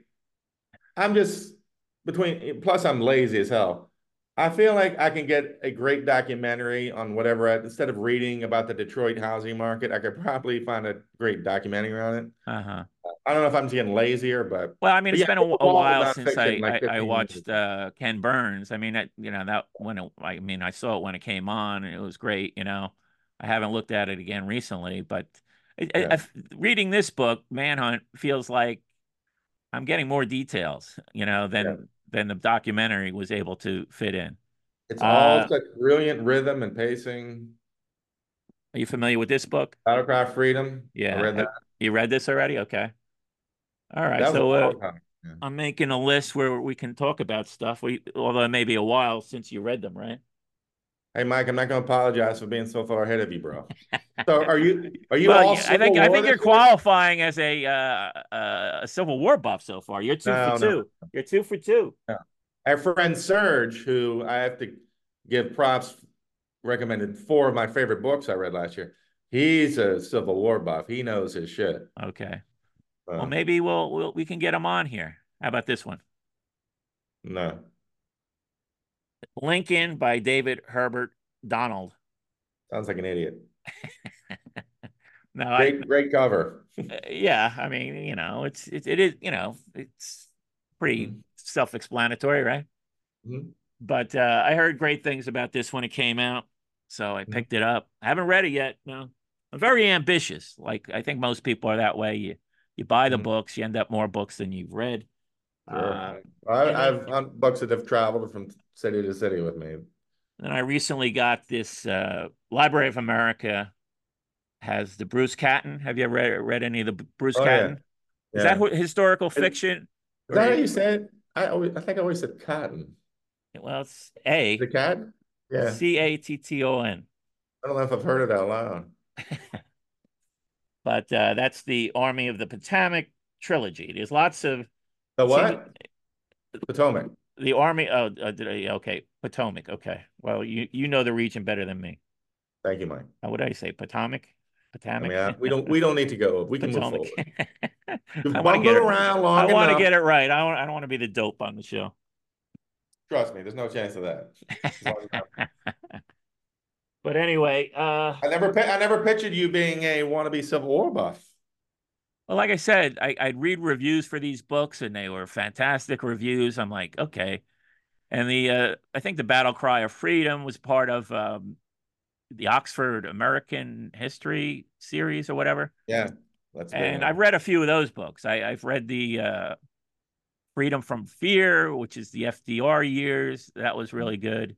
And then I read the later ones, which, uh, well, there was one called Grand Expectations, was good. Um, uh, some of the later ones, like the Bush era or whatever, not so great. Uh, but um, any other favorite nonfiction books come to mind that you could recommend to people? Uh, I have a couple. You mentioned uh, I did put together a short list of ones I've read over the last. Like I said, I stopped like 15 years ago. Yeah, why would you stop though? I don't get that. I just got tired of the whole like What about music uh, books, music nonfiction books? Any? They're different. They're Uh-huh. little uh, like you don't have to. Well, my uh, my favorite music one was always Revolution in the Head, the Ian MacDonald book. Oh, I don't even uh, know that one. That was like the first. I mean, now there's a million of them. Uh, book where he took every Beatles song and just detail by detail who did what, who played what, when the song was recorded, why they used this guitar, why they did that. It's fascinating. Uh, okay. Say the name again. like- Say the name. Revolution in the Head. Revolution in the Head. How is Shout? Did you ever read that one? Yeah, yeah, yeah, yeah. That's good. Uh, it's fine. My- A lot, a lot of them blend together. Uh, Uh, there's one called A Day in the Life that to me became my de facto like uh it was a fun read and it seemed very definitive to me at the time. I mean, this is 20 years ago. mhm. I can't remember the author. Uh, But lots mean, of Beatles. You're you're a Beatles buff. You read a lot of Beatles. I read a uh, lot. I mean, not the last 15 years because eventually they all kind of blur together. I mean, Yeah, yeah. now I'm more, yeah. That's that's why I like Revolution in the Head because it was all about the music, like the recording. mhm. as opposed to a lot of the, you know, the outside stuff is great too. But, uh, you know, one nonfiction in the book that had an effect on me was uh, Paddy's Lament. Uh, it's about the the Irish famine, Okay. and I think it it it taught me a lot about, uh, you know, grace even when you're you have nothing. Like these people are starving, literally starving to death. But if you came up to their house or hut, you know, they'd make room for you and try to feed you. Uh, just really remarkable, and everybody's generosity under such, you know, because now, I mean, I don't want to get into it today. Things are worse. Uh, who knows if they are, Mhm. but you don't picture that that going that way now. You know, imagine if you're broke and poor, you're circling the wagons.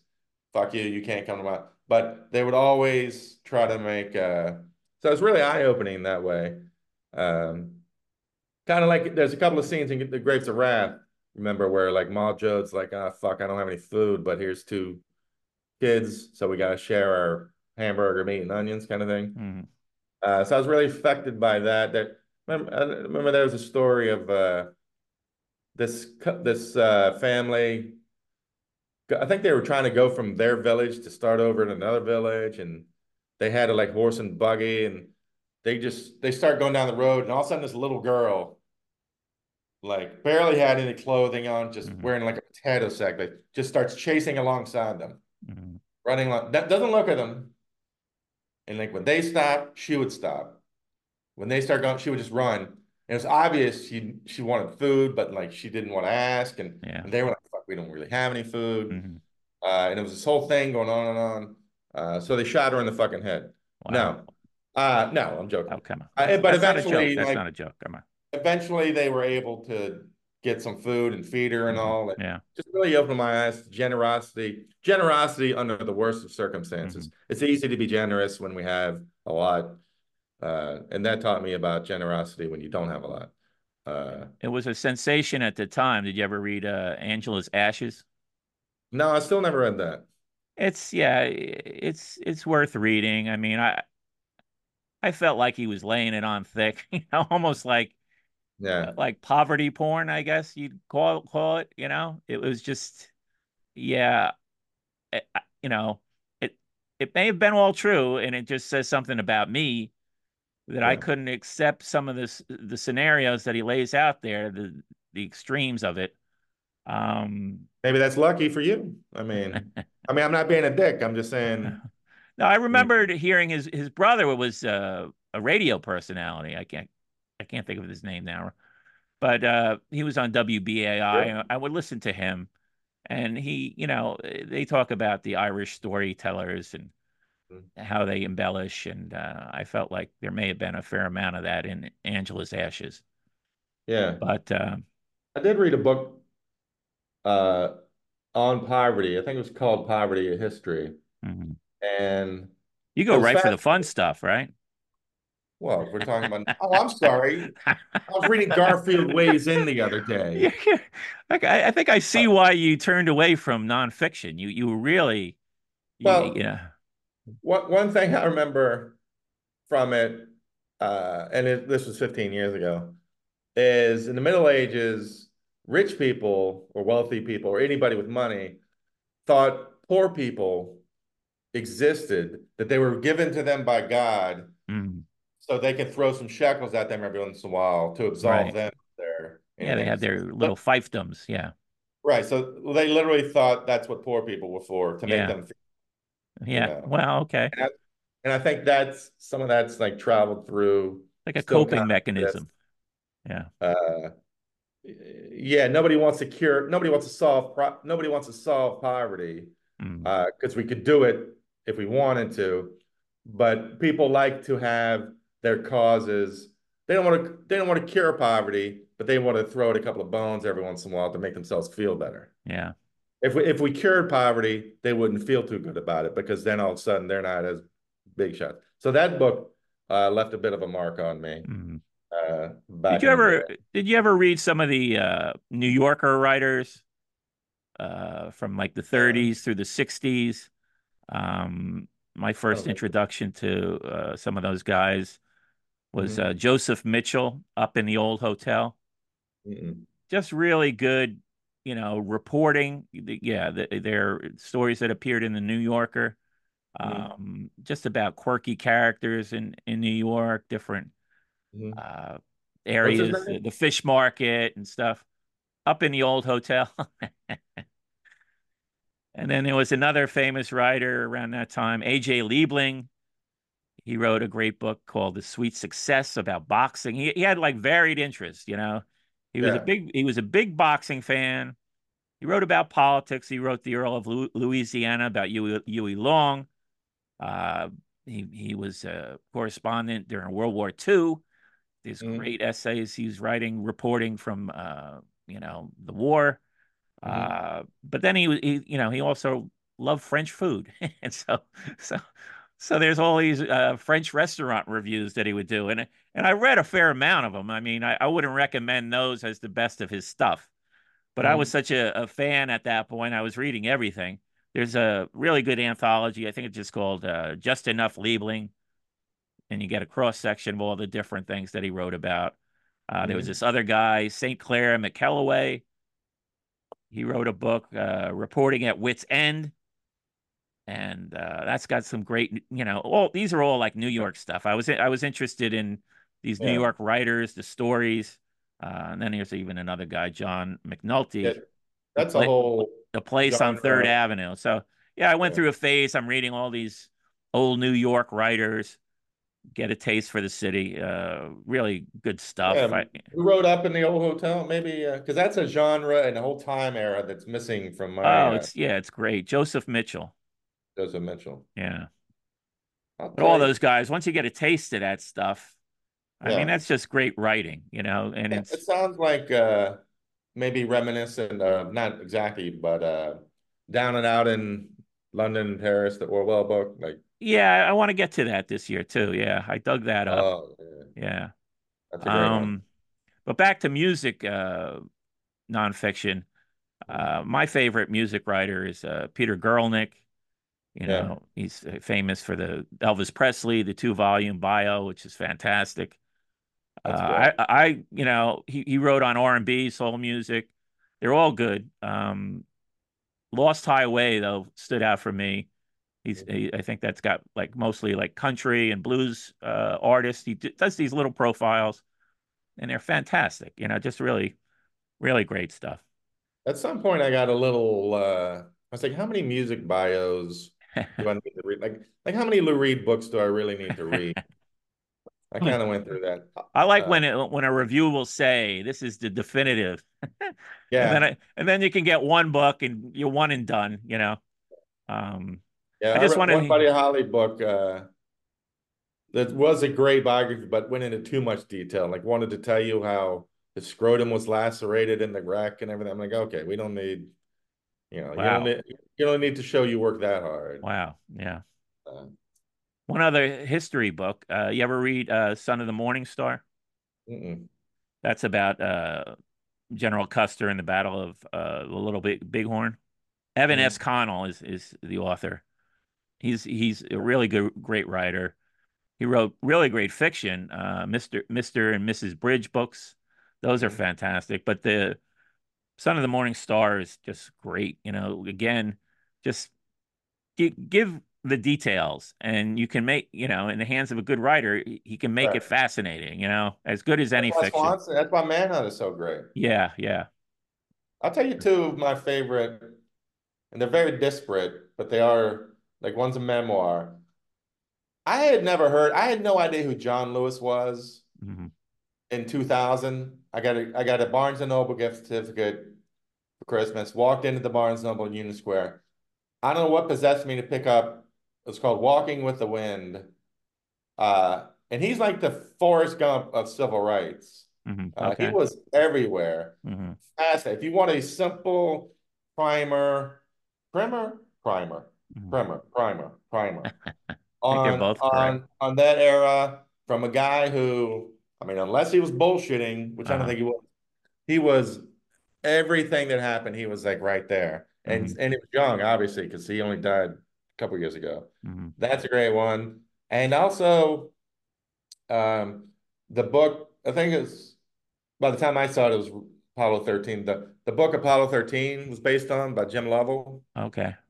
Like if you want a uh again primer on astrophysics hmm dumbed down so that someone like me can understand it and it can hold your attention be fascinating. Brilliant book. You'll breeze through it. It's just fascinating. Every couple of pages is just fascinating. And I happened to read it just after or maybe I read it because I'd read the right stuff. Did you ever read the right stuff? I was just going to say, actually, I was going to, you started talking on this subject.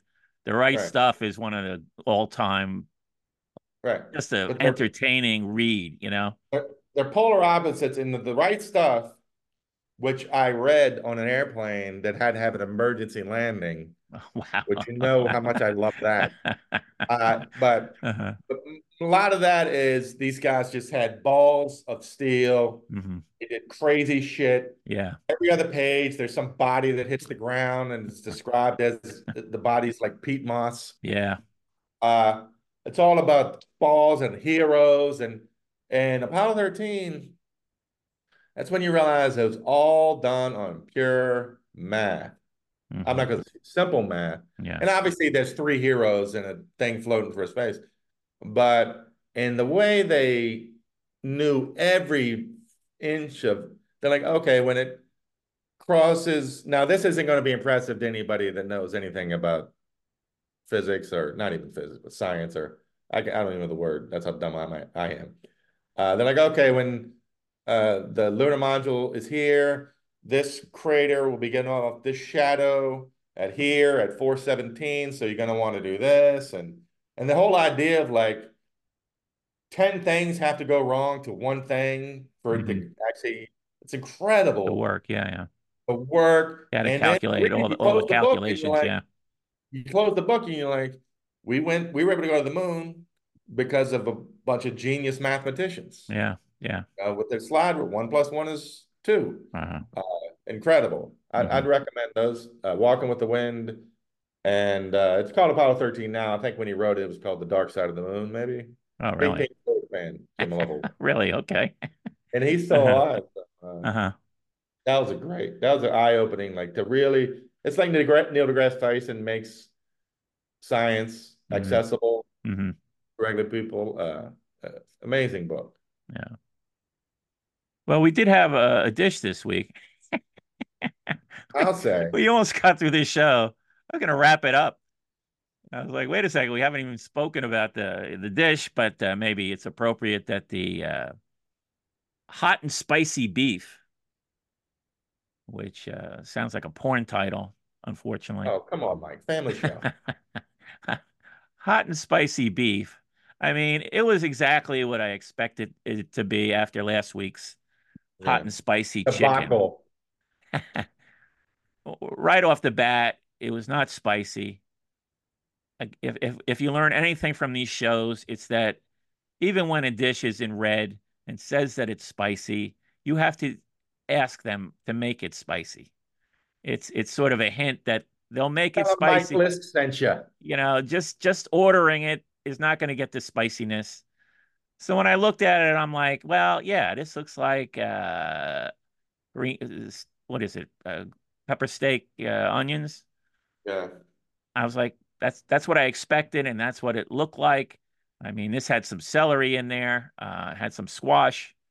Did you get it from uh, the same squash? Yeah, my, yeah. This this what? place, like, yeah. I mean, the first time it appeared, I, I, didn't even know what it was, and and and people had to help me out. They're like, "Yeah, that looks like squash." It's like, and they cut it in these little curves.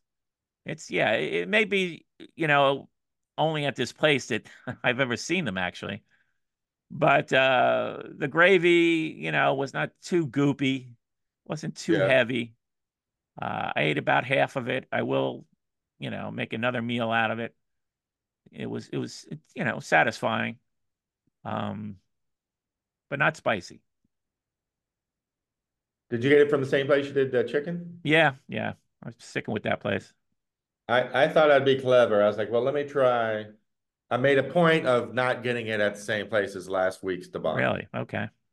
Needless to say, I open up the lid. I'm just hit with nothing but peppers and cooked onions, and it was disgusting. You saw the picture I sent. I don't think I have. Well, yeah, you're busy. Yeah, I'm busy. uh, I sent it to you. I was, uh, oh. It was exactly like a chicken last week. Yeah disgusting. At this, I'm swimming through goop, but surprise ending. so I'm ordering it. And I'm like, well, as usual, I got to get a backup. I'm doing the old flippity flip through uh-huh. Uber and I see they have hot sandwiches. And I'm laughing like, uh-huh. really? Okay, that's interesting. I get a cheeseburger from the, and I see cheesesteak. Give it a shot, right? So I'm like, and it says, uh, you know, uh, it says lettuce, tomato, mayonnaise. Uh, like, oh, mayonnaise. No peppers. No. I didn't even think mayo, mayo was even in a Chinese takeout place. So I was like, you know what? I'm gonna blow Mike's mind. Get a cheesesteak from a random Chinese place. Yeah, all right. Yeah. So now I'm thinking that that's my backup to my. You're on a, a new frontier, man. But then I start thinking, well, it is a cheesesteak from a Chinese place. Maybe I need a backup. the backup? For the, for the backup. so I get five, oh piece chick, five piece chicken tenders. Uh-huh. Which I know are going to be great. And of course, uh, this cost you fifty dollars. Now we're up to, I think with tip, it was uh, seventy-two dollars. Are you kidding me? Which I'm not sweating based on a check a certain somebody sent. no, I'm sorry, sixty-two. I told 62. you not to spend it all in one spot. Yeah, it's not going to last the whole year. I got to be honest. Uh, oh my God, seventy-two dollars. my backup and my backup to the backup. Okay. So I immediately throw that stupid. I tried to eat the hot and spicy beef. It was disgusting. Uh-huh. Open up the cheesesteak. Now, the again, the integrity of the sandwich, it was a fucking, it was a total mess. The cheese and steak, all and a half out. There's mayo uh-huh. everywhere. And I'm looking at it, but it looked pretty good. So what do you think I did? Uh-huh. I scooped off the steak and cheese part, the actual steak and cheese, uh-huh. ate it with a fork. Delightful. Fan, uh-huh. and I'll say this word, uh-huh. you can bleep it because we're a family show, but this is fan fucking tastic. the be- whatever I think is great about a cheesesteak, that's not I know, I know people in the comments, we're not in Philly. I know this isn't Pat's. I'm not saying it's Pat's. I am saying it's better Geno's because fuck because fuck them with their disappearing cheese. But so so then I have this bread, which and you'll see in a picture because I took a picture. Uh-huh. I do not like subs when they cut them into fourths. Yeah, that's you know, yeah, a bit much. Because you bite and then everything pops out. Yeah. I took the chicken tenders, which were great size, made put them on the bread. Uh-huh. Now I have a dish of delightful steak and cheese and a brand new chicken tender sandwich, which was delightful. You need to call this place back and, and, and tell them what you did, and maybe they can add a couple dishes and call them uh, Greg's Delights. Greg's Delights. Greg's, combo cheesesteak, no bread, uh-huh. chicken tender sandwich. Greg's Delight. Xmas times delight. And you could have made rat snack. You could have made some rat snack videos. That's rat snacking. I love that phrase. That, that word. Did you have anything left? I mean, did you eat all this? Yes. Really? It was great. Except, for, uh, well, okay. So you ate a cheesesteak sandwich and chicken fingers. Okay. Right. On a show. What was your stomach? How, how's your stomach been since? Okay. Okay. I mean, I'm not saying I should be uh-huh. eating it all the time, uh-huh. but for a Chinese restaurant to have a great cheesesteak, uh-huh. and then for me to repurpose chicken into a chicken tender sandwich, Mike, no, step on yeah. your tootsies. I think I'm MVP for the week. No, I'm I'm surprised you're even saying that it was a great cheesesteak sandwich. Hey, you I had, was as surprised as you. You had a you had a That's bowl. You had a bowl of cheesesteak, uh, and oh, uh, chicken tenders uh, sandwich. Okay, all right. No, you you made we, it happen. Serve? No, I, I, we... I give you credit for the creativity. I mean, it's you know. I saw an opportunity, Mike, with the bread and the you chicken. did. No, you. It's it's amazing how you repurpose stuff on the spot, on the fly. Um, what if we took the steak and cheese parts of the steak and cheese and like sold them in cups, and you could just you know dig them out with a spoon? Does the receptacle that? matter? I mean, you know, I guess uh, yeah, you, you can get cheaper paper cups. Yeah, um, but yeah, the, the actual dish Chinese dish, awful. Everything else, bro, it, it, was melting in my mouth, Mike. no, I'm glad you had a, a, good experience after last week's experience. So, I mean, I am going to need you to cut I'm me another. happy when when check. you actually eat food, and and and that you don't just chuck it. You know. Thank you, Mike. I don't know if a lot of people are concerned whether or not I'm eating food, looking at me, but. Uh-huh. But I am going to need you to cut me another check for next week's meal. That's what. and of course, no uh-huh. fortune cookie, and no napkins. They didn't. no, no napkins for that mess you you ate. It was yeah. What what did you? How did you clean up afterwards? Well, I I popped over to the cafeteria and grabbed a bunch, but oh okay. Enhance your karma by being kind to everyone you encounter. All right. Yeah, that's just that's not a fortune. That's just an order to well, be it's nice. a sort of uh, reworking of the golden rule, right? Sounds like bullshit. Well, so Yeah. I had a great lunch uh, in spite of a crappy dish. Yeah. Well, I'm happy when you're happy. Hey, I'm happy when you're happy because I'm happy. And I mean that, man. And on that that note, I think Uh, real uh, quick, yeah, sure. uh, everybody let me know if there's any updates on tracking down my college girlfriend for me. There were lots of Uh, theories left. I mean, people had some theories what was going on there. They did? Yeah. You didn't read some of those comments? I don't think so. Some were fairly fairly critical. Go Oh, back. really? Go back. Go back and read the comments Where? On YouTube? on YouTube. Yeah. All right, fuck this. I'm gonna have to get upset now. I'll let I mean, you look, uh, Her 50th birthday is coming up in four days. I feel Oh. like the universe is doing something to bring us together. So okay. any of any of our our, our fans, Well, you know, you, you just need to uh, enhance your karma by being kind to everyone you encounter. So maybe that karma thing will uh, make this happen. I'm a prince to everyone I encounter. I'm sure you Except are. these people on YouTube comments. so I'm, about- I'm about to put on black. I'm about to Now, some of them have some legitimate theories. You know, somewhere I think someone mentioned maybe a jealous boyfriend or husband that uh, she did not want to uh, have some uh, old flames, so she she basically preemptively blocked you, so the uh, boyfriend or husband uh, would not be Hey. inflamed. I take that. I take that, that. You know how pathetic I am. I take that. as a compliment. yeah, yeah, I think it was a compliment. Anyway. I want to th- I want to thank everybody for listening. Uh, I think this may have been our longest show yet. I think we've set a record. Oh boy, so, Tom Tom will be Tom will be thrilled. just after I was talking about how short the videos are, I, we've just produced our longest. But uh, maybe you can listen to them in increments. Let us know in the in the comments how many days it takes to get through these shows. I'm sure people are expand. You know, they they listen over a couple of days, maybe even a week. Rat snacking. I'm into rat it, snacking. Yeah, if you want to give us some ideas for rat snacking. I don't want to Maybe. brag. I think I'm a natural rat snacker. Yeah, I think you are. I think you're the guy. This this can be our breakthrough, a viral video.